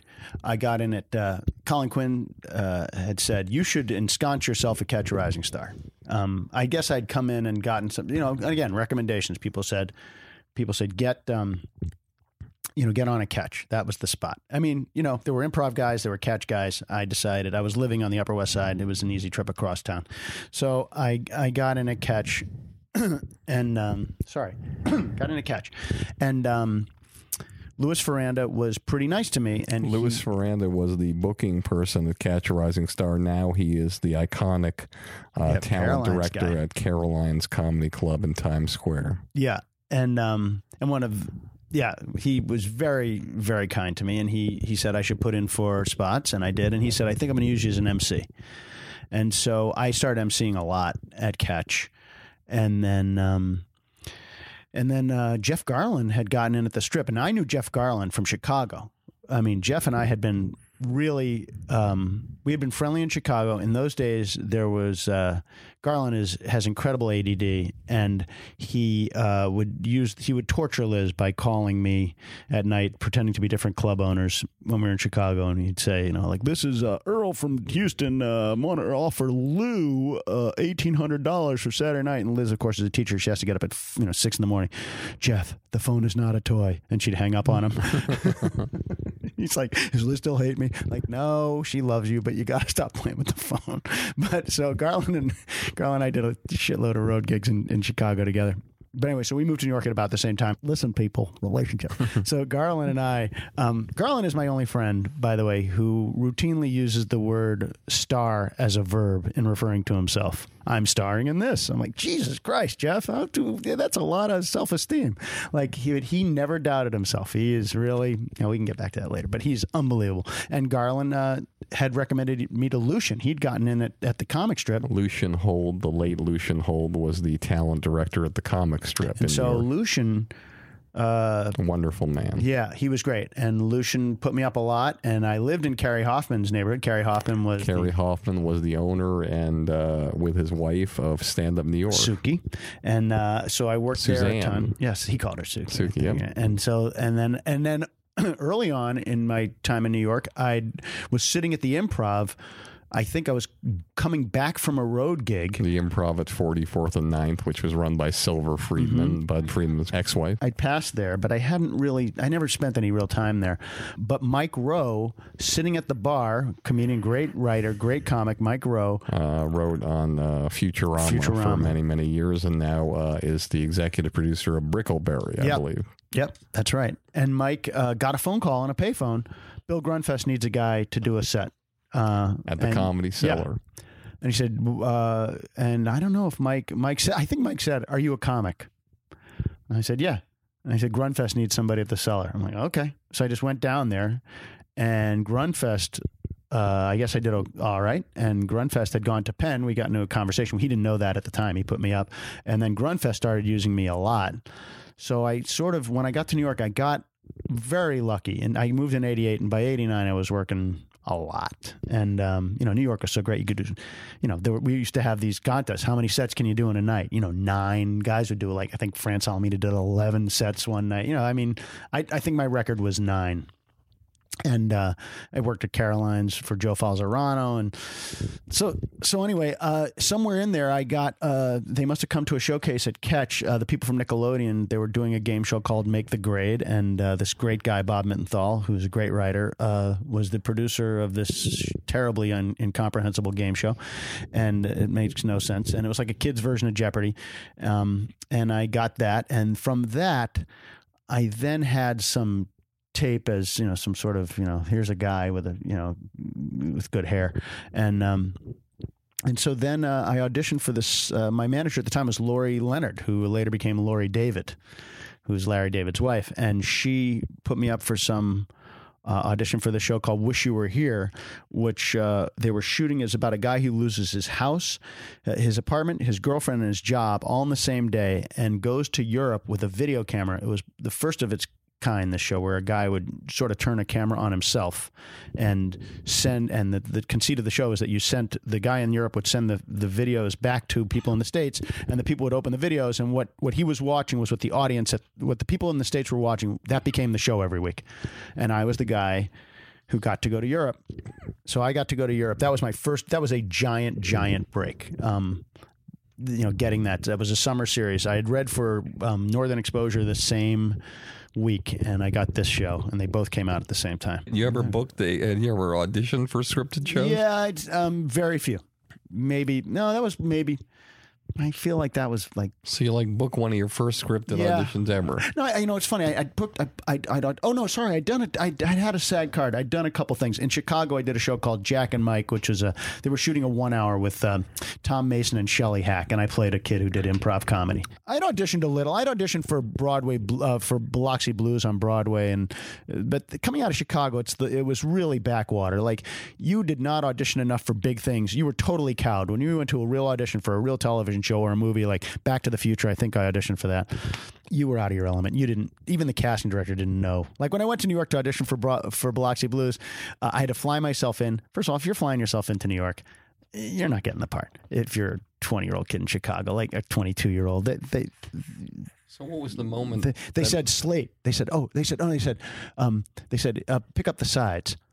I said, what? I didn't know what sides were. Sides are the pieces of the script that you're going to read on your audition. I didn't even know what that was. So I was over my head. So when I got to New York, I at least knew what sides were. I knew how to slate myself, which is to say, this is Lew Schneider and the William Morris agency sent me.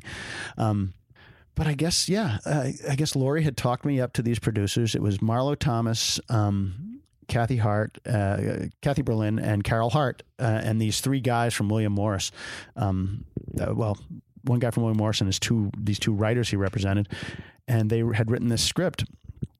And um, and I went in and I auditioned, and I can tell, you know, the one thing I've always been able to tell is I know when I don't get the job, which is ninety percent of the time. But the times that I and I always hate having to tell the agent when they said, "How'd it go?" and I want to say, "I didn't get it." Like I know I didn't get it. Like I just can tell. Well, this is the first time I ever went to an audition. Went, uh, I, I'm going to get this thing. I'm, uh, uh, they're going to call me back, and they did call me back, and I and I then went and read for the director, and then they went to, but I was a nobody, and they went to look for, you know, more well known people. And then I guess they were going to cast this guy who's a friend of mine in Chicago named Dave Pasquesi, but he cut his hair, and uh, they didn't like his look at that point, and so they came back to New York, and and uh, This is all supposed to happen like from the first audition to where we are now. This is the guy is supposed to leave on an aircraft for Hungary um, on you know like on Wednesday and they call me on Saturday night. I was at a wedding in on the Cape and they said come back. You have to read at Marlo Thomas's apartment on Sunday morning. So I drive all night and I get back and I do a shitty audition but they must have seen something and Marcia Shulman who's a casting director said come in and work with me on Monday uh, and I came in, I worked with her, and I felt like, well, then you're going to get it. If they're going to work with a casting director, they're giving you the answers to the test. So I and Marcia's an amazing. She was amazing. She's fantastic. So so she gave me the answers. So I went in. Uh, Jeff Sagansky, who ran CBS at the time, flew in. They auditioned three of us on Tuesday. Uh, I had every one of the actors who was auditioning in this network test had to go and get a Hungarian visa because you're going to get on the plane the next day and you're going to have to have a physical the next morning. So they, so we go, we all get our Hungarian visas. We're sitting there, and they bring you in to read, and I, I guess I did all right. And then, Did any of the people, other two people, become stars in television uh, and film? Not really. Uh, Danny Coach, uh, his brother. I, I see. I feel like I see him around once in a while. And the other guy was a Canadian. And you go one, two, or three.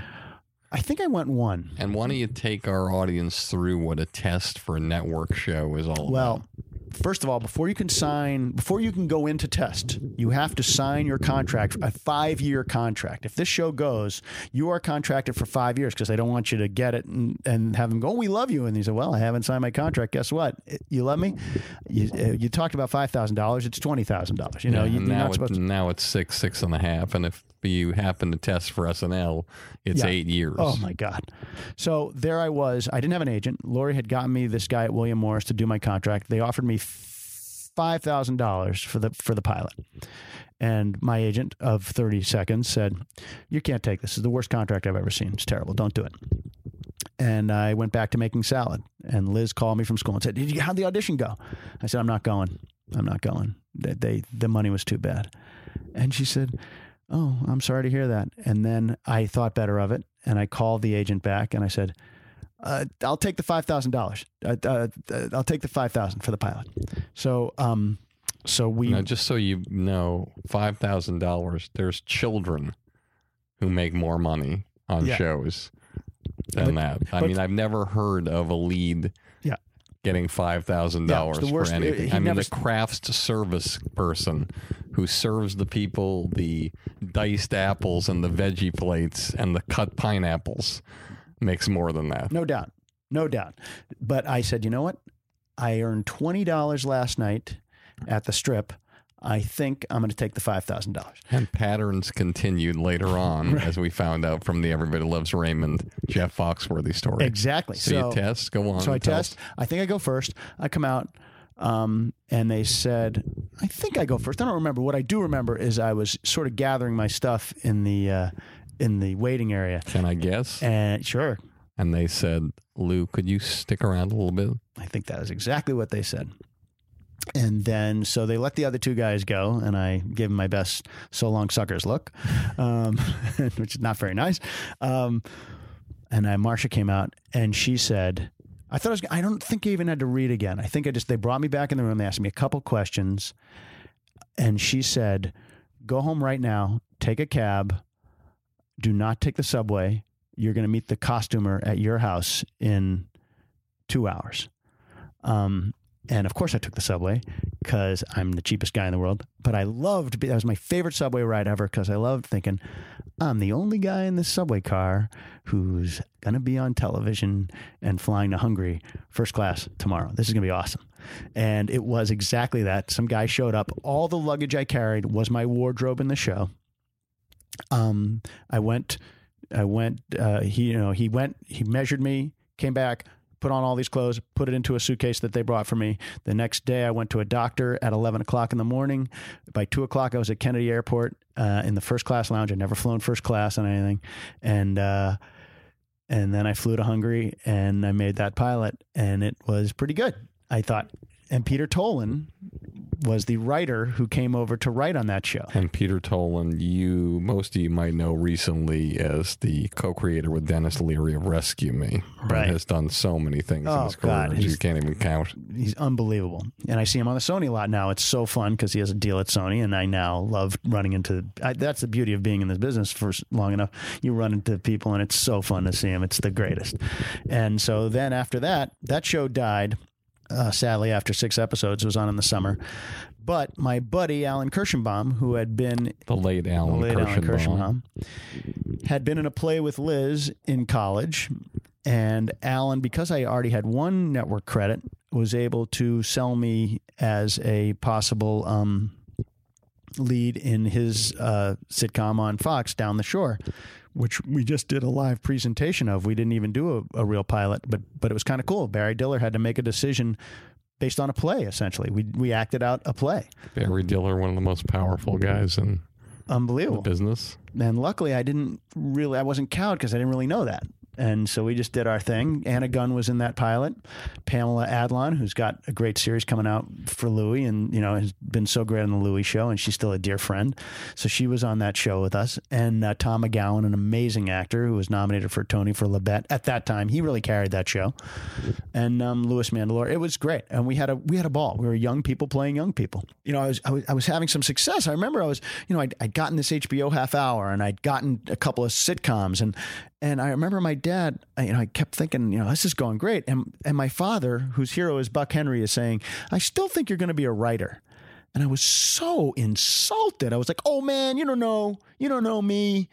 I'm a great mediocre comic actor. Wait do you see how I fool him. And uh, he was right. I, I shouldn't have taken it as such an insult. Uh, you know, if my I actually just wrote a script for the Goldbergs with with my son Marty, who's not. Um, it wasn't my idea. It was uh, it was the showrunner's idea. He's known him since he was nine, and they're birds. They're very much kindred spirits. And he said, "You and Marty should write one together." And didn't happen the first year. It didn't happen the second year. And this year, he, I said, "You better check with everybody." And I thought he'd sort of forgotten about it. And this year, he said, "No, you write one with him." And so this year, we wrote one together, and it was great. And I don't think Marty takes it as an insult to be a writer. I he wants to be a writer. I think he's enjoying it. We had a great time together. So, you know, he's going to have to do the rest of this by myself because I don't want the nerves of writing with my kid again. That was terrible. It's like this doesn't just suck because it's mine. This sucks in the name of the family. I can't have that. that can't be our legacy. So, so you know, hopefully it works out for him. But uh, So, uh, just tell our audience how you go from being an actor and making great money as an actor eventually, Mhm. and being the leads of shows or the co-leads of shows, and all of a sudden you say to yourself, "Fuck it, well, you I'm know, just someone be a else, someone else says "fuck it" for you. Who says "fuck it" for you? the people who are casting shows. In other words, you talked about the 11 months you're out of work. I had a wife and a young baby, and we moved out to California. And my my, my son has such good timing that he was born between the first three sh- shooting, uh, th- first three episodes of Down the Shore and the second four when we were first doing. We did the first order was seven for some reason, and he was born during hiatus week. And then uh, and then we went back to New York, and they picked up the show for more, and we ended up doing 29. And one of the writers in that show was Phil Rosenthal, then with a partner, Oliver Goldstick. Phil, relationships people. Uh, I had just done another pilot. I got a pilot written by S- Sam Cass, uh, Laurie Lennard produced. Um, that was one of those crazy, weird stories where I had a great audition and I th- told my agent I got it, and then I didn't hear anything, and then all of a sudden they were like, "Come in and read. Uh, come back today. Can you go to network?" I'm like, "Well, what happened was they were gonna, they obviously started rehearsing with someone else, and they were going to fire that guy, and that poor guy." When I went to studio on that show, he was actually walking to lunch. They actually pushed me back in the door so that he could go to lunch, and then I could go behind his back literally and go into studio. You remember who that guy was? Yeah, I, I never met him, but his name was an actor named Kenny Garrido. I don't know if he ever did anything else, um, but I remember feeling terrible that this poor guy is he's literally on the dead man walking, and if I do well at this audition, I'm going to do the afternoon for him. He's not going to rehearse in the afternoon. So that was tough. I mean, that is as bad as this business gets. Um, so I did that pilot, and that that pilot was called. One thing that our audience should know is the star of Everybody Loves Raymond had Sure. a very similar uh, situation on NewsRadio where he did the table read And then they brought Joe Rogan in the back door. Yep. And uh, Ray was gone, and Joe Rogan had the gig. And I've been on the other side as a producer where the, they huddle and then they come up to you and say, "Don't be afraid to make a move casting wise. Don't. Uh, we're not sure about so and so. So uh, do you have other names that you like?" And you feel terrible because you've just been rehearsing with this person and working with this person, getting them ready to go, and all of a sudden they're going to be gone. I remember sitting on my kitchen floor. You know, I, you know, my wife and I, you know, my wife had just had our second kid, and I was out of work for like 13 months. This is when I was transitioning from an actor to a writer. People said, "Oh, how did you transition?" I transitioned easily. No one was. My pilot didn't go, and I needed to feed people, and I could maybe make money as a writer. And I remember just. pounding the kitchen floor saying i just want to work and like it, it's not up to you it's up to somebody somebody has to you know, smile upon you and say come back to work you know and that's that's the hard part of this business. That's the but you know it's the only thing i can do.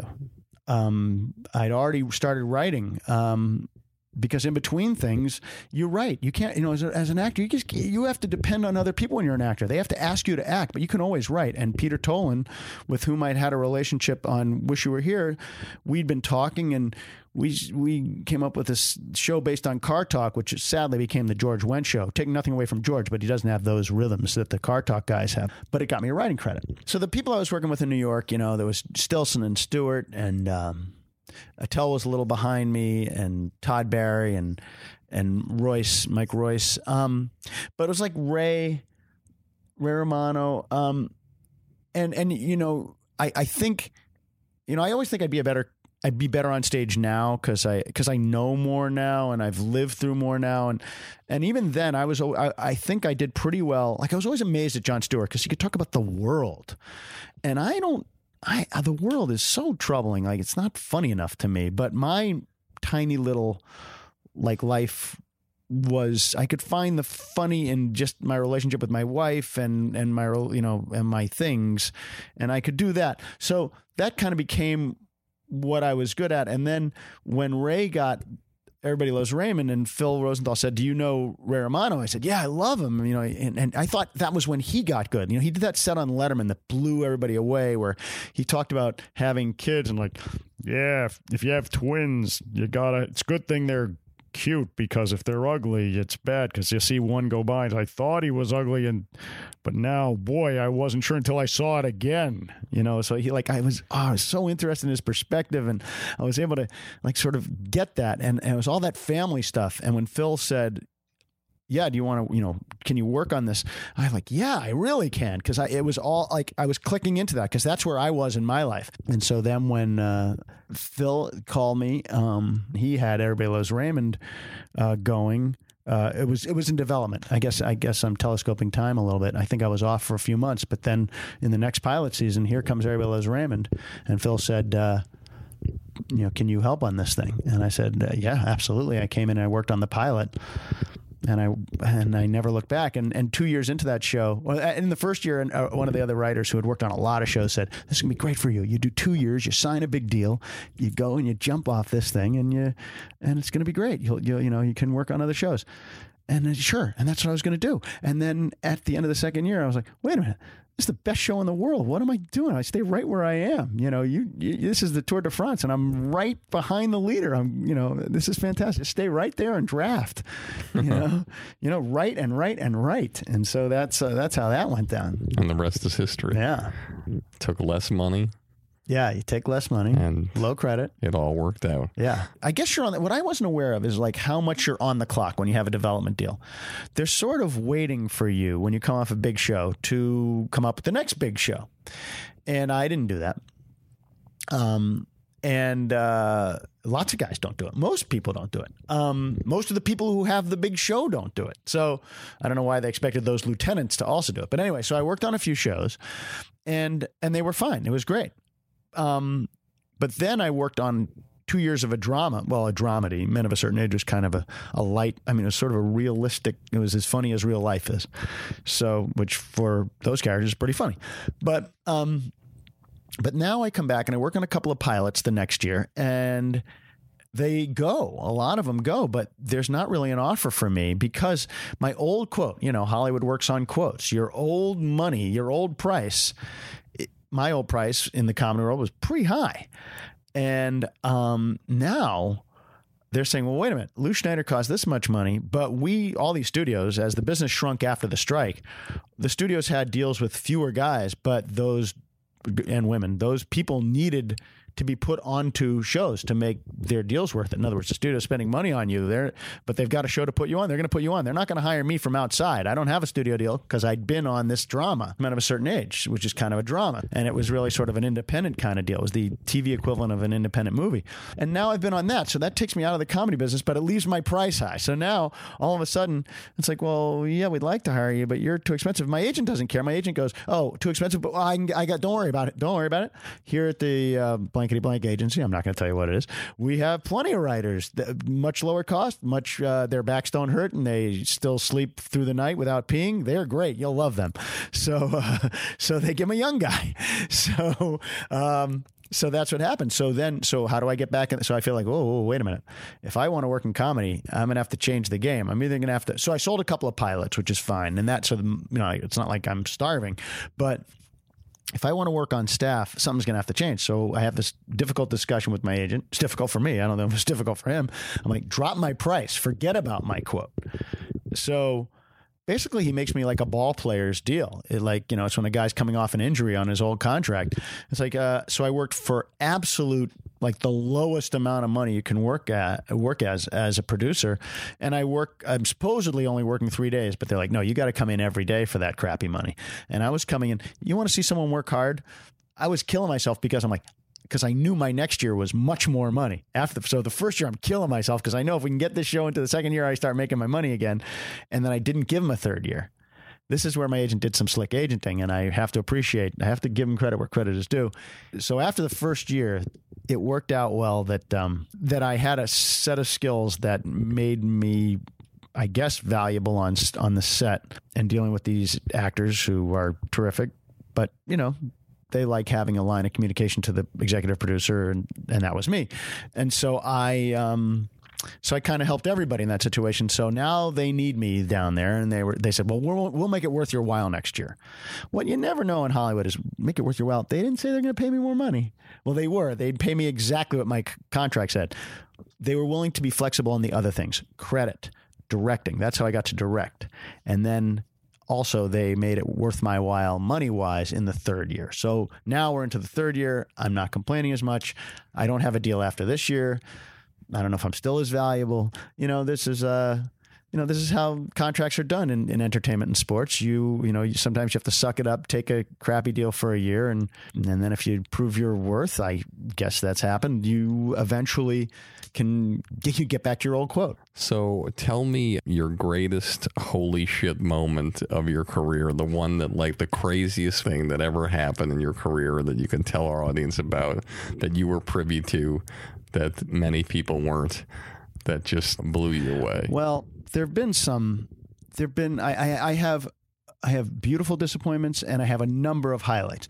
Uh, and these aren't just this is one isn't disappointment. This is like a story that's a fucking crazy thing that happened. Well, that that wish you were here one where they're like you're going you're going to Hungary. Like you know you've just won a trip to Hungary on your own network television show. I mean that was pretty great. Um, the other one was doing um, the, my one night stand was pretty fun where it was like it was really a validation. The opening yeah. is terrible. I, my kid's still like oh my god, Dad, why did you do it? They didn't have any money for an opening, so I did this stupid like hammy bit with a set of sunglasses.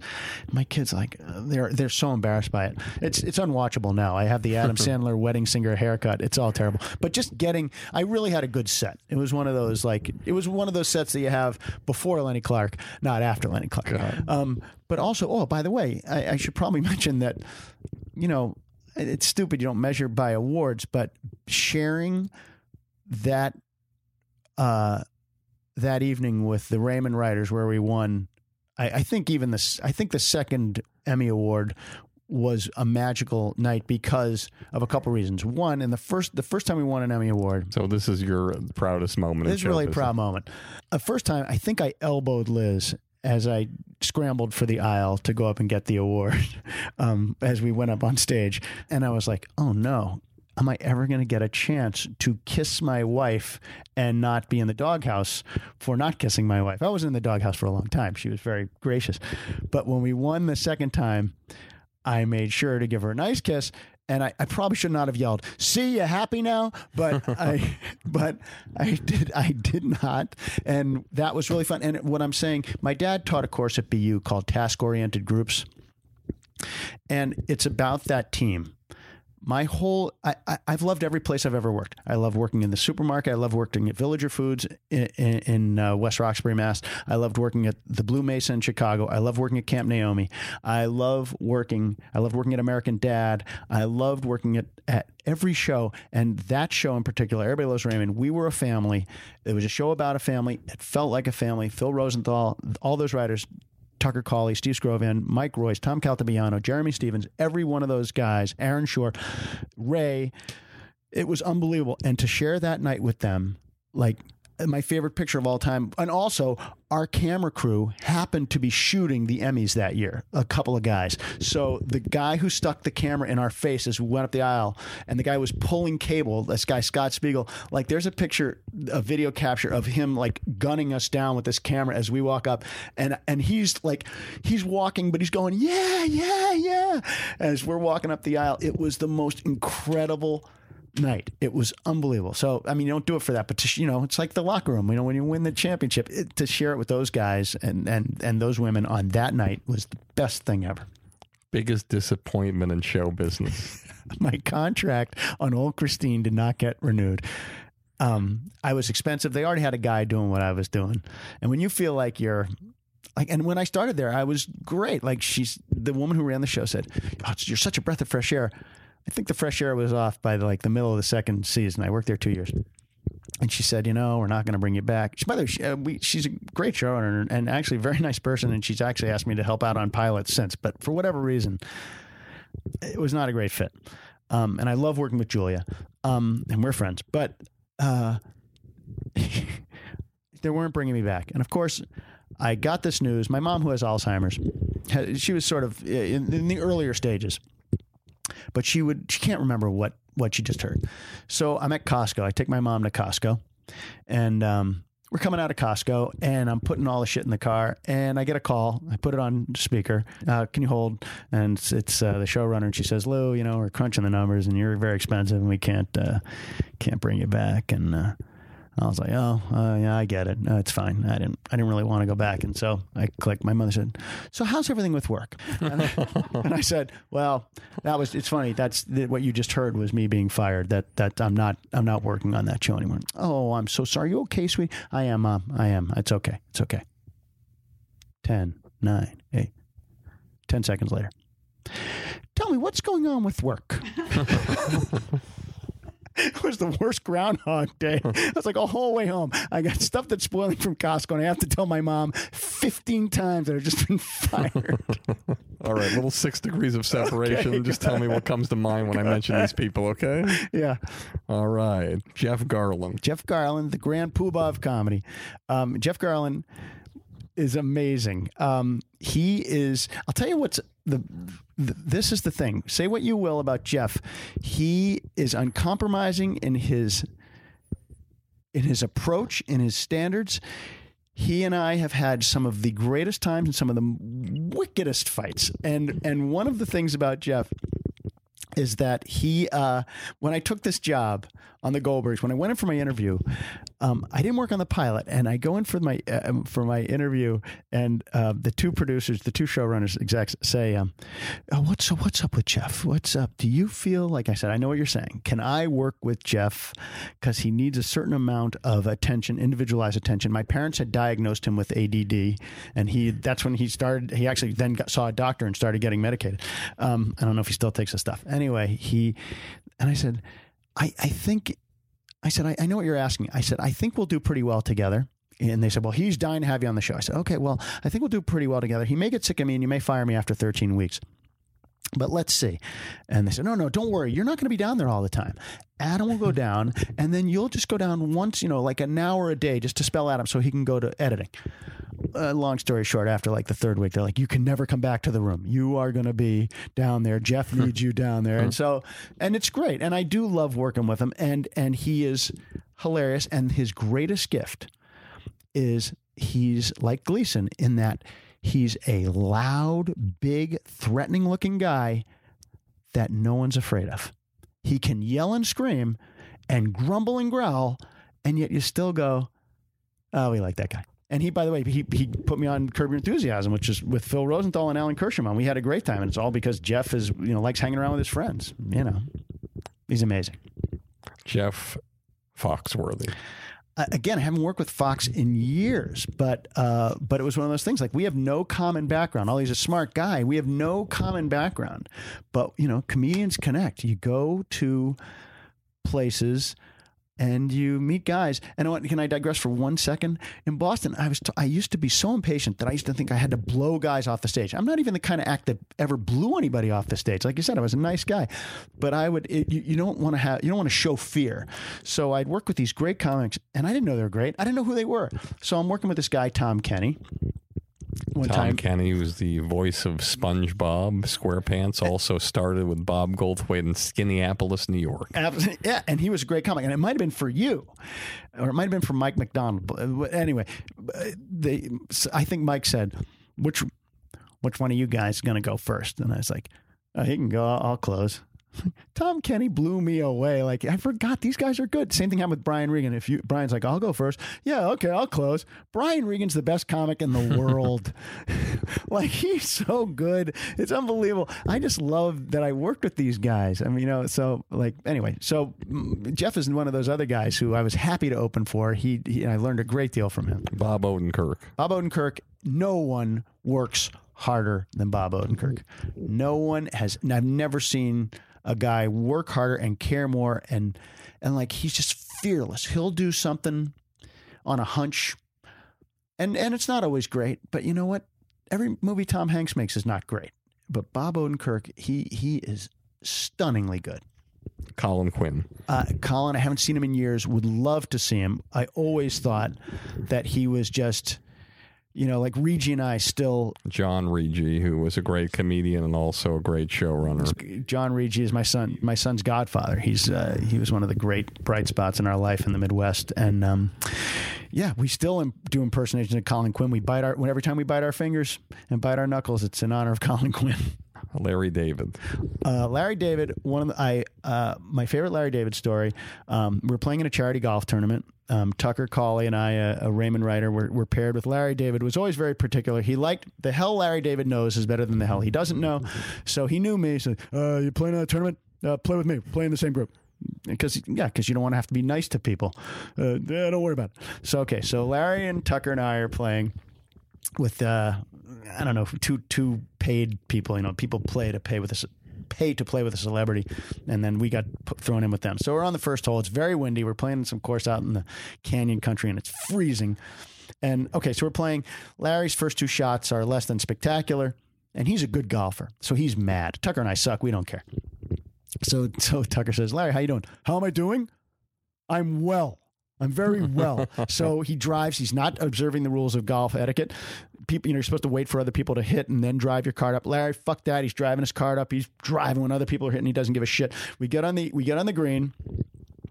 I have a very very far putt. That my putt is like you know, like a 60 footer. Larry's much closer. So he's sort of standing kind of in between because I'm putting first because I'm away. Larry's standing probably like 12, 14 feet away from the hole. And oh, and, and so Larry, Larry goes, fuck this. This is terrible. I'm walking off. I go, Larry, it's for ch- children's cancer. You can't really walk. Larry goes, I'll give him. I'm standing over my putt and I'm arguing with him. And it's, it's the first hole. And I go, Larry, you can't walk off. And he goes, I'll give everybody $500 to let me leave. And it makes me laugh so hard that a little bit of spittle flies out of my mouth. And it's like in the episode of Seinfeld. I don't know if you remembers this. I spit into the wind and it catches a breeze just so. and my little bit of spittle flies right into Larry's mouth. And Larry goes, What the fuck was that? What the fuck was that? And I go, I'm sorry. And he goes, Did you just spit at me? I go, I didn't spit at you, Larry. He goes, Holy shit. This is the worst day I've ever had. And now people want to take pictures of him because now, like, because they have the charity people want to get pictures. About the 15th hole, it's freezing. Larry goes, and I'm wearing a short sleeve shirt. It hadn't been that cold. Larry goes, You don't have anything, do you? You don't have a you don't have a windbreaker, do you? I go, no. He goes, oh Jesus Christ! He opens his bag and in anger throws a a anorak a, a, a, a, pullover to me. He goes, make sure you give that back at the 18th. I want you. I guess I we driven together. I drove him. He goes, uh, make sure you don't just keep it in the car either. You give it to me in the car. I don't want you using this as an excuse to pal around. Ray Romano. Oh boy, Ray Romano. Ray Romano is the least changed man who's be- who's become a superstar ever. Ever. He's a brilliant comedian. He's gotten no nicer or no meaner. He's exactly the same great guy. And some of the, I have more fun with Ray. Oh my God. When Ray, uh, we've played some terrible. We used to vacation with those guys, and my favorite Ray story is just, just zero ego involved. Working with him on Men of a Certain Age, fantastic. That was the show. That was one of the biggest disappointments in my life when that thing didn't continue. We won a Peabody Award. When that show didn't continue, I thought, this is it. I'm just going to work with these guys and write the stories of our lives until I quit the business and become a camp director or you know, do something for charity or work with kids. Like I, I don't, it'll never get any better than this. Well, the show dies. But Ray, my favorite story, one of my, I have a million Ray stories. One of my favorites is Ray is feeling romantic. He's in bed with Anna, feels romantic, puts a hand on her hip. Things are going to get going. Her response, What's your problem? and that Ray thinks that's hilarious. If you know Ray Romano, you know why it's hilarious. Ray is just that guy. Like no one takes a greater.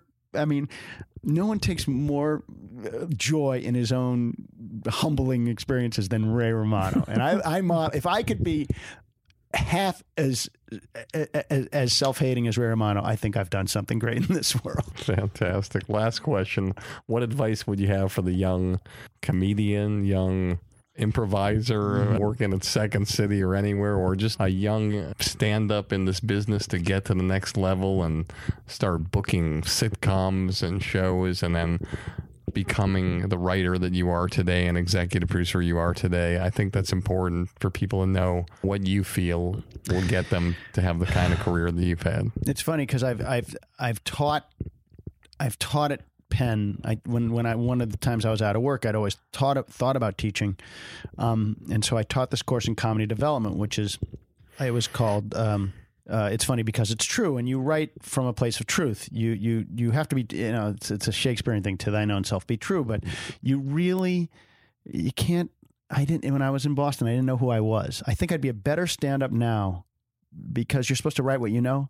I'd only known 25 years of things. I've lived 50 years now. I'm 54 now. I've lived 54 years. I got to be a better comedian now than I was. And it's the same thing with writing. Write what you know. Don't rush yourself. Go to work every day and just do what you're supposed to do. I've had I've I've talked to comedians like, what do I do now? What do I do now? So and so got a deal. So and so got a deal, and I didn't get a deal. I said, what joke did you write today? What did you write a joke today? What did you do? Produce something, write something. And and you know, the other part you touched on, which is I've been very lucky because, you know, I don't know, Freud Lucky? Well, yeah, Freud said love and work, right? I don't know. I someone said that Freud said that. And I think that I just believe if you're happy in your life, which is the love part, you can then put all that energy that you would otherwise be crippled but you know with expending into your work. And so that doesn't mean you neglect your your your your dear ones but you you know because because I have kids that and I have a wife that that you know are solid I can now concentrate on what I'm doing. And then by the way I'm not consumed by that. I want to go back to those people. Showbiz can be important but it can't be it can't be all you do. It can't be. Work as hard as you can when you're there. And when you're not there go home Awesome. Lew Schneider, Liz Abbey. You know, I get emotional because it's a beautiful, beautiful episode, and you guys are an inspiration. And you specifically, Lew, professionally, are just you're an amazing guy, and it's no wonder that everybody who you meet wants to work with you again and again and again. Thank you so much, buddy. It's my pleasure, my absolute pleasure. Truth be told, pleasure. Relationships, people. They say it's the glory. I'll scream your name and put you on shoulders, walk you to fame. You'll get all the money, drive that fancy car. All the people love you, cause you're going far. Life is for the dreamers, they have all to gain. It's never quite over till it all feels the same. You pick your own poison, dig your own grave down in the valley. A fortune